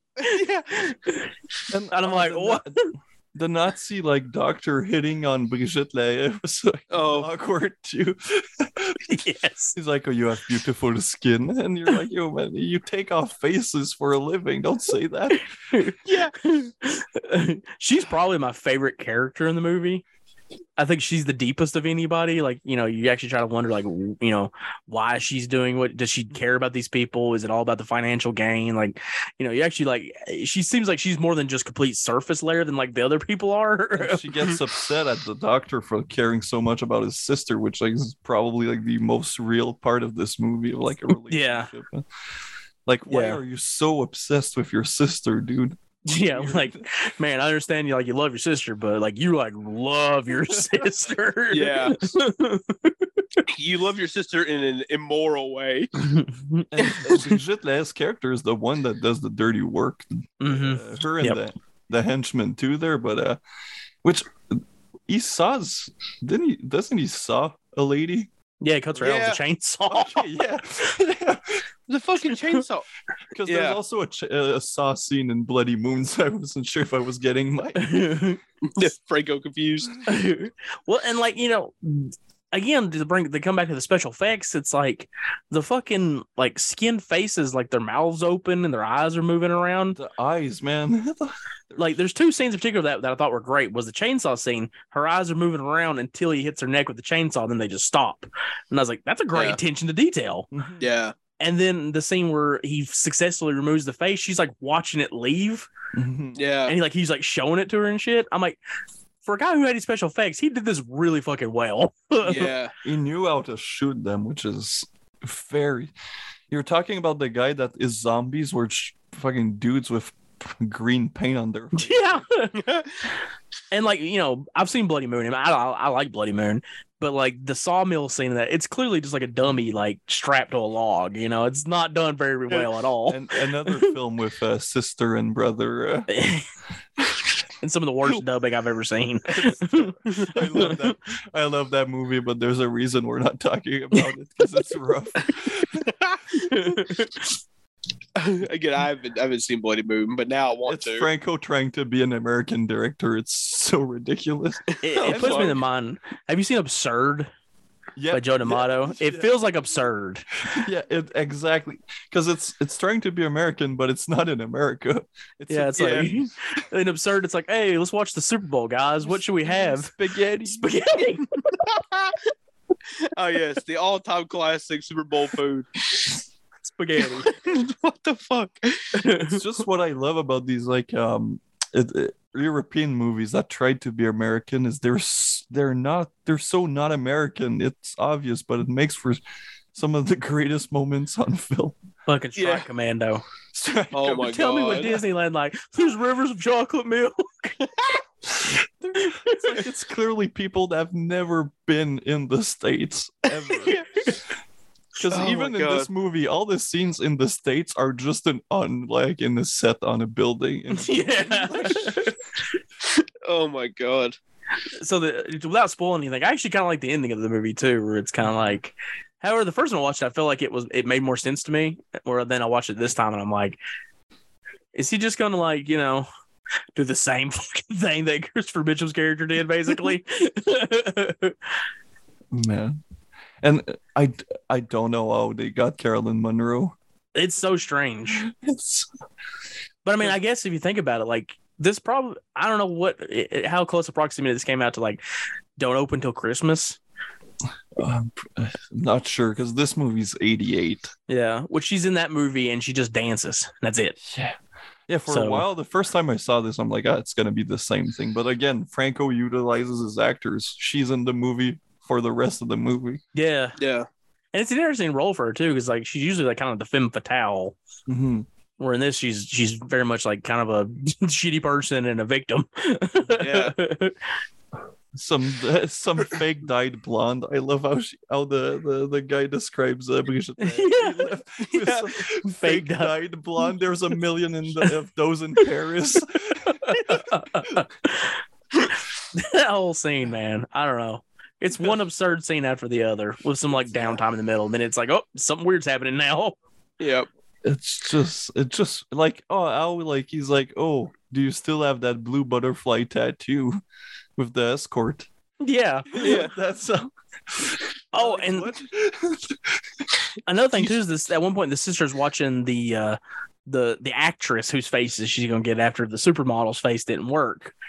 oh yeah And she's like, I was supposed to get a supermodel's face. Now I'm gonna get an actress's. And I'm like, what? How's that much different? there's a scene that reminds me of Friday. Was it the uh, second one or third one where the the medic just looks at girls, like girl dancing on TV? Yes, yeah. Oh. In this movie, there's something similar where she's like, "Oh, she's looking at the actress, and the actress is just dancing." like what, what movie is this? yeah, she's like all upset about it, like as if it's gonna be. And also at the end of the movie, she just looks like herself again too. Yeah. Which I'm like, I don't. I mean, I don't know the logistics of face transplant surgery, but I don't think that's how that would work. yeah, Face Off was in a documentary, sadly. Yeah. Which please don't get those two movies confused. Don't watch Face Off instead of this. yeah. John Woo, baby. Just Oh my god. 80s John Woo is bizarre. That was 90s. Fuck. hot hot take. Face Off is a shitty movie. I haven't I haven't seen it yet. It's so- okay. Yeah. It's not one of like, especially after watching, going back and watching like The Killer and Hard Boiled. And like, Yeah. no, Oh, there's a big difference. it's just the fact that re- they recognize her him by like the movement of like the hand. I'm Oh, like, yeah. This is such Hollywood bullshit. Hell, even Hard Target's better. Oh my god, Hard Target is fun. I love Hard Target. Jean Claude Van Damme. I'm a hard target. but uh anything else to say about Faceless other than Oh, the transfer is great. oh the transfer Oh, is really yeah. good. If you have a 4K player, I guess that's the way to. I'm currently saving up for a 4K TV and player, so yeah. When I have get the there. TV, I just don't have a player. yeah, I gotta have I gotta get both. Yeah, because it's it's a really it's a it's an upgrade from uh their She Killed in Ecstasy transfer. I never saw the Shriek Show DVD because uh, this was my Oh. first experience. Uh, yeah, So- I own I owned it. It looked pretty good for Shriek Show. Hmm, that's surprising because. I got recently got the Blu-ray of Beyond the Darkness, Yeah, and I had watched the Shriek Show DVD of Beyond the. Yeah. It's the muddiest transfer I've ever seen. that's how I discovered Beyond the Darkness, which uh, it's another great, great fucking movie. yeah, we'll have to do Joe D'Amato. Oh Beyond the yeah. Darkness. Uh, uh, This uh, one of the scene that made me almost throw up in that movie is when there was a close up of her eating the. stew. Ugh, It's disgusting. I- that and like, have you seen Singapore Sling? Not yet. Oh my I God. yeah, there's a it. there's a dinner scene in that movie that's so gross. I Dude, don't like those. dude, the whole movie's got gross scenes in it. Mm, Like get rid of some bodily fluids. That's what I'll tell Yeah. you, Spooky. I'm getting used to this by now. Well, that's true. I'm, it's it's all build up for Angel Angel's melancholy. oh god. oh Did not- no! Oh bro, to watch Angel's Melancholy, you're gonna have to take a bump of coke just to get through the damn thing. It doesn't Bored ass. it doesn't last any uh, it doesn't last long enough. Cocaine. That's true. open casket, really long. open casket slash Sick on Cinema live commentary of Angels Melancholy. Oh my god. Knowing That Herschel, kinda- he probably gave that a five star. He likes that movie. Does he? Of He does. Yeah. yeah, that doesn't surprise me. Fucking weirdo. The Herschel Five. the Herschel Five. He, he was he was like, I don't like anything else by uh Dora, but I like I like Angel's Melancholy. I'm like, I did fucking hate that Cannibal? movie. That- Voyage to the I- I mean, you know, I We're mean, he- talking about the guy that's his favorite movie is Things. That is true. I like things, but man, I love Things, but Yeah. it's not it's not a favorite movie. it's barely a movie. yeah, it's held together. Like it's held together with fucking Elmer's glue. even Not even like the liquid stick. So, yeah. you keep going to Elmer's glue, but at least Elmer's glue's a brand. All right, how about Great Value? so uh, Oh, I guess to close out Jess Franco.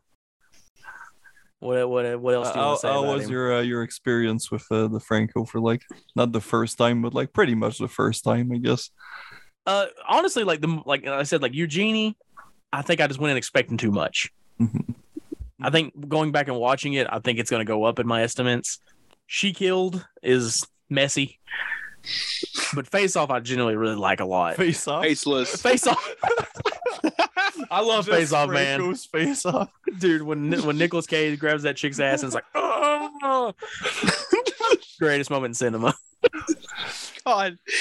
Uh, I, I'm kind of in the same boat. Like Eugenie is definitely going to be one that grows on me Mhm. for sure, and I, I definitely want to watch it again. She Killed in Ecstasy. I thought was all right. Will you Uh, guys explore more of the Franco? I think so. Oh, I definitely yeah. want to see Vampiros Lesbos, Venus in Furs. Mhm. Venus Um, and Furs, I need to watch. Um, I want to see his Dracula. it's Yeah. it's good. It's good. It's honestly, it's a good uh afternoon movie. But like you Um, know, I can add these because I've seen now House of not House of, but Island. No, uh, is it House of Lost Women? I think it's House of Lost Yeah. Women. Yeah. Yeah. and Bahia Blanca, I think is the name of it, the movie I saw. And uh, so far, I- yeah, I'd recommend 99 Women, uh, the X-rated cut. gotta get that Uh, porno in. Yeah, which I don't have. but do you have the Sinful Dwarf XXX? No, I have the uh, on. Uh, I have the cut. Uh, Yeah, that's what I have too. I never, never got I it. I have the the three like the the box set Euro sleeves box Euro sleeves. Yep, that's what I got too. with one of my favorite Giallo. Um, Not a- sister, Sister of Ursula. Yeah, I know exactly what he's talking about. It was wild. I love that movie. I need to cover it, but nobody watches my Giallo reviews. they want to watch you talk about more uh, vomit porn. Yeah, that's what they want. I'm not giving it to them. You're gonna force them into it. Oh man, there's so much puke I can see, man. I'm not Herschel. I don't have a book of just piss and puke porn. He's a scholar of disgusting JAV films. He just sends me stuff. I'm like, dude. like there's gonna be a Blu-ray for Terrible Meal. Yeah, DT Records, right? Mhm. Yeah. I would I- be lying if I sat here and said that I wasn't going to try to get that. Yeah. I picked up his Inner Depravity release, so I'm I'm into it. You know, like I'm ready. Yeah. I like what he's doing. Yeah, I did too. We have to shout out. Uh, this episode wouldn't be possible without Severin. Oh, yeah. Blue Yeah. Underground. Blue Underground. uh, Redemption, but we didn't talk about any. Like I Mono think Blue- Macabro as well. Yeah, Mhm. Blue Underground was the first one to give uh, Franco a, a chance. Definitely. Yeah. They did choose some weird movies of his. Yeah, they didn't. They didn't. Yeah, Like I remember seeing like the covers for like Fu Manchu and I- I- uh Cannibal, I think was one of them too. I think it's because they went. Um, they got the license, I think, from the British era Mm. of uh, Franco, which was the se- uh, late '60s, early '70s. So that makes sense. This Christopher Lee stuff. Uh, yeah, it was a yeah, co-production. He did some stuff in Britain, and then Eugenie, I think, one was one of his last ones. For Jess Franco, to quote the great Cody Rhodes, Oh my god. he went from I can't even remember the quote now because you oh my god and Cody Rhodes. From unwanted to undeniable. He's still unwanted. Most people. Like, Yeah. the Letterboxd is not a good thing for a Franco fan. Oh my Your god. Franco files have to like start like a like a support group. Yeah, we're gonna uh, make our own apps, uh, our own app. It's just Frank, and you cannot rate something lower than five stars. Franco Welcome to- box. yeah, Franco box. That sounds like a subscription service. You know, it goes like mystery box when you get in the mail. It's just The just Franco, box just just I'd Franco a, stuff, I'd get a Franco box. I get one too. Just to try it out to see what's in it. It's just Yeah. his mustache. Cigarette butts. The man smoked a lot. Every interview, like every behind the scene photos of Faceless, is just on the camera with his cigarettes. oh my god. All those guys Dude. did, man. Well, as ex cigarette smokers, uh, well, I don't know if you still smoke or not, Spooky. Ah, yes, of course. Uh, well, the the taste of a cigarette when you, you you're addicted to addicted to it is fucking amazing. It's So- great. It's one of the best things. now I can't even stand the smell of it, but I love it. Just smelling it. just, just smell oh But- god. I guess that's gonna do it for this Yeah, this mammoth is- episode. Yeah, this is gonna be a long one. But uh, spooky. Thank you for coming on. Thank you for Thank inviting you. me. This was fun. Thank you for uh, giving us your knowledge on Jess Franco. Yeah. anytime. Anybody who's willing to talk Franco with me, I'm. It's- it's been 10 years of just me because uh she killed was the first blu-ray from severin i bought i think and it's just been 10 years of me by myself saying these are good movies Next time we have you on, we'll do porn again. no no no no if it's Next time- 70s if it's roughies i'm okay no more J- uh, stuff or What We're if, gonna uh, watch Bug Eaters. I was gonna say, Genki. what if we do a certain erotic studio from Japan? Oh yes of course Yes, yeah No, Ooh. although yeah no, Matt's favorite studio on planet Earth. Oh, I u- um I watched uh was it Woman in a Box recently? Woman in a was- box. I actually thought that was a good movie though. So maybe maybe maybe my opinion will change. it better because i bought it for because of you guys A Woman in a Box. Fred. Yeah, it's fucked up. I haven't It's seen it. fucking I just yeah. recently watched Zoom Up Rape Site. That's when I haven't watched it. I started Flower and the Snake the other day, and I didn't get a chance to finish it. But man, that movie is uh, that one. woo. Was- I was watching it, and I was like, just don't think I'm feeling this tonight. Not that it's bad. I'm enjoying, you know, like, I can tell it's a good movie, but I just don't can- know if this is the kind of can tell for us. You can tell us you're with family. You you came. That's why you stopped watching it. you busted a fat one. Oh But, god. uh, what are we doing next, Matt? Oh god. Uh, Oh, I know what it is. yeah. Is that the next episode? Uh, well, it was supposed to be Jodorowsky, Mm-hmm. But Valentine's Day is coming up, Woo! so we're going to be doing a Valentine's episode, which I don't fucking remember what the movies are. Please, I'm- my bloody Valentine. I don't think we're doing my bloody Valentine. Yeah, no. I think we're doing a couples related episode because I know Yeah. one of them is bloodletting. Yeah, one's Oh. bloodletting. Yeah, Uh, I'm pretty sure we're doing natural born killers Oh, and, and, uh, something else. What is it? Oh. Oh. Ah, April's. Uh, no, what was that? Valentine. Valentine with uh, Oh, David God. Boreanaz in it. what the fuck was that movie? Lovers Lane that just got announced. What is that? I don't know. I looked and it's like 1999. I'm like, I don't know. no, no, 90s slashers are not good. Oh, tell me about it. I know what you did last summer. I I stopped that scream. I'm like, this, this I can't. This is too shit. fuck. I'm trying to see if I can find one of these fucking papers over here what it is, Matt's, but I don't. Matt's just sucking his own cock. He's reaching for the for the Angels Melancholy. oh, hang on, hang on. Oh, Oh, where's it at? oh, oh. oh. No one can see this because it's an audio podcast. Oh, that's true. Hey, Hey, there's the dialogue DVD. hell, but yeah. Is it no? It's not DVD. It's Blu-ray, bro. Oh I yeah. feel like I'm doing a podcast with Herschel again, just pulling out movies. Just pulling out movies. Here you go. Here you go. I don't know what the other one is. We'll find out. we'll figure it out. We'll post about it. You'll know. Yeah. but again, thank you, Spooky, for coming on. Yes. Thank you guys for having me. It's We're always gonna- fun, and we might see each other in real life pretty soon. That's sure. Hopefully. That is for Hopefully sure. the the world doesn't fucking collapse in on itself. I hope you guys are okay with uh with physical contact because I'm a hugger. I I'm fine with that. yeah. Yes, I want to hug your voluptuous bodies. That's Never for been sure. Called that before. I've been called a fat bastard, but not that. It's the erotic way to say it's the Jess Franco way to it's the say. Jess Franco in honor in honor of the man himself. Surprisingly, I don't think he died of lung cancer. Oh, that's fine. That is surprising. That's probably my future. but on that note, I'm John. I'm Matt. I'm spooky.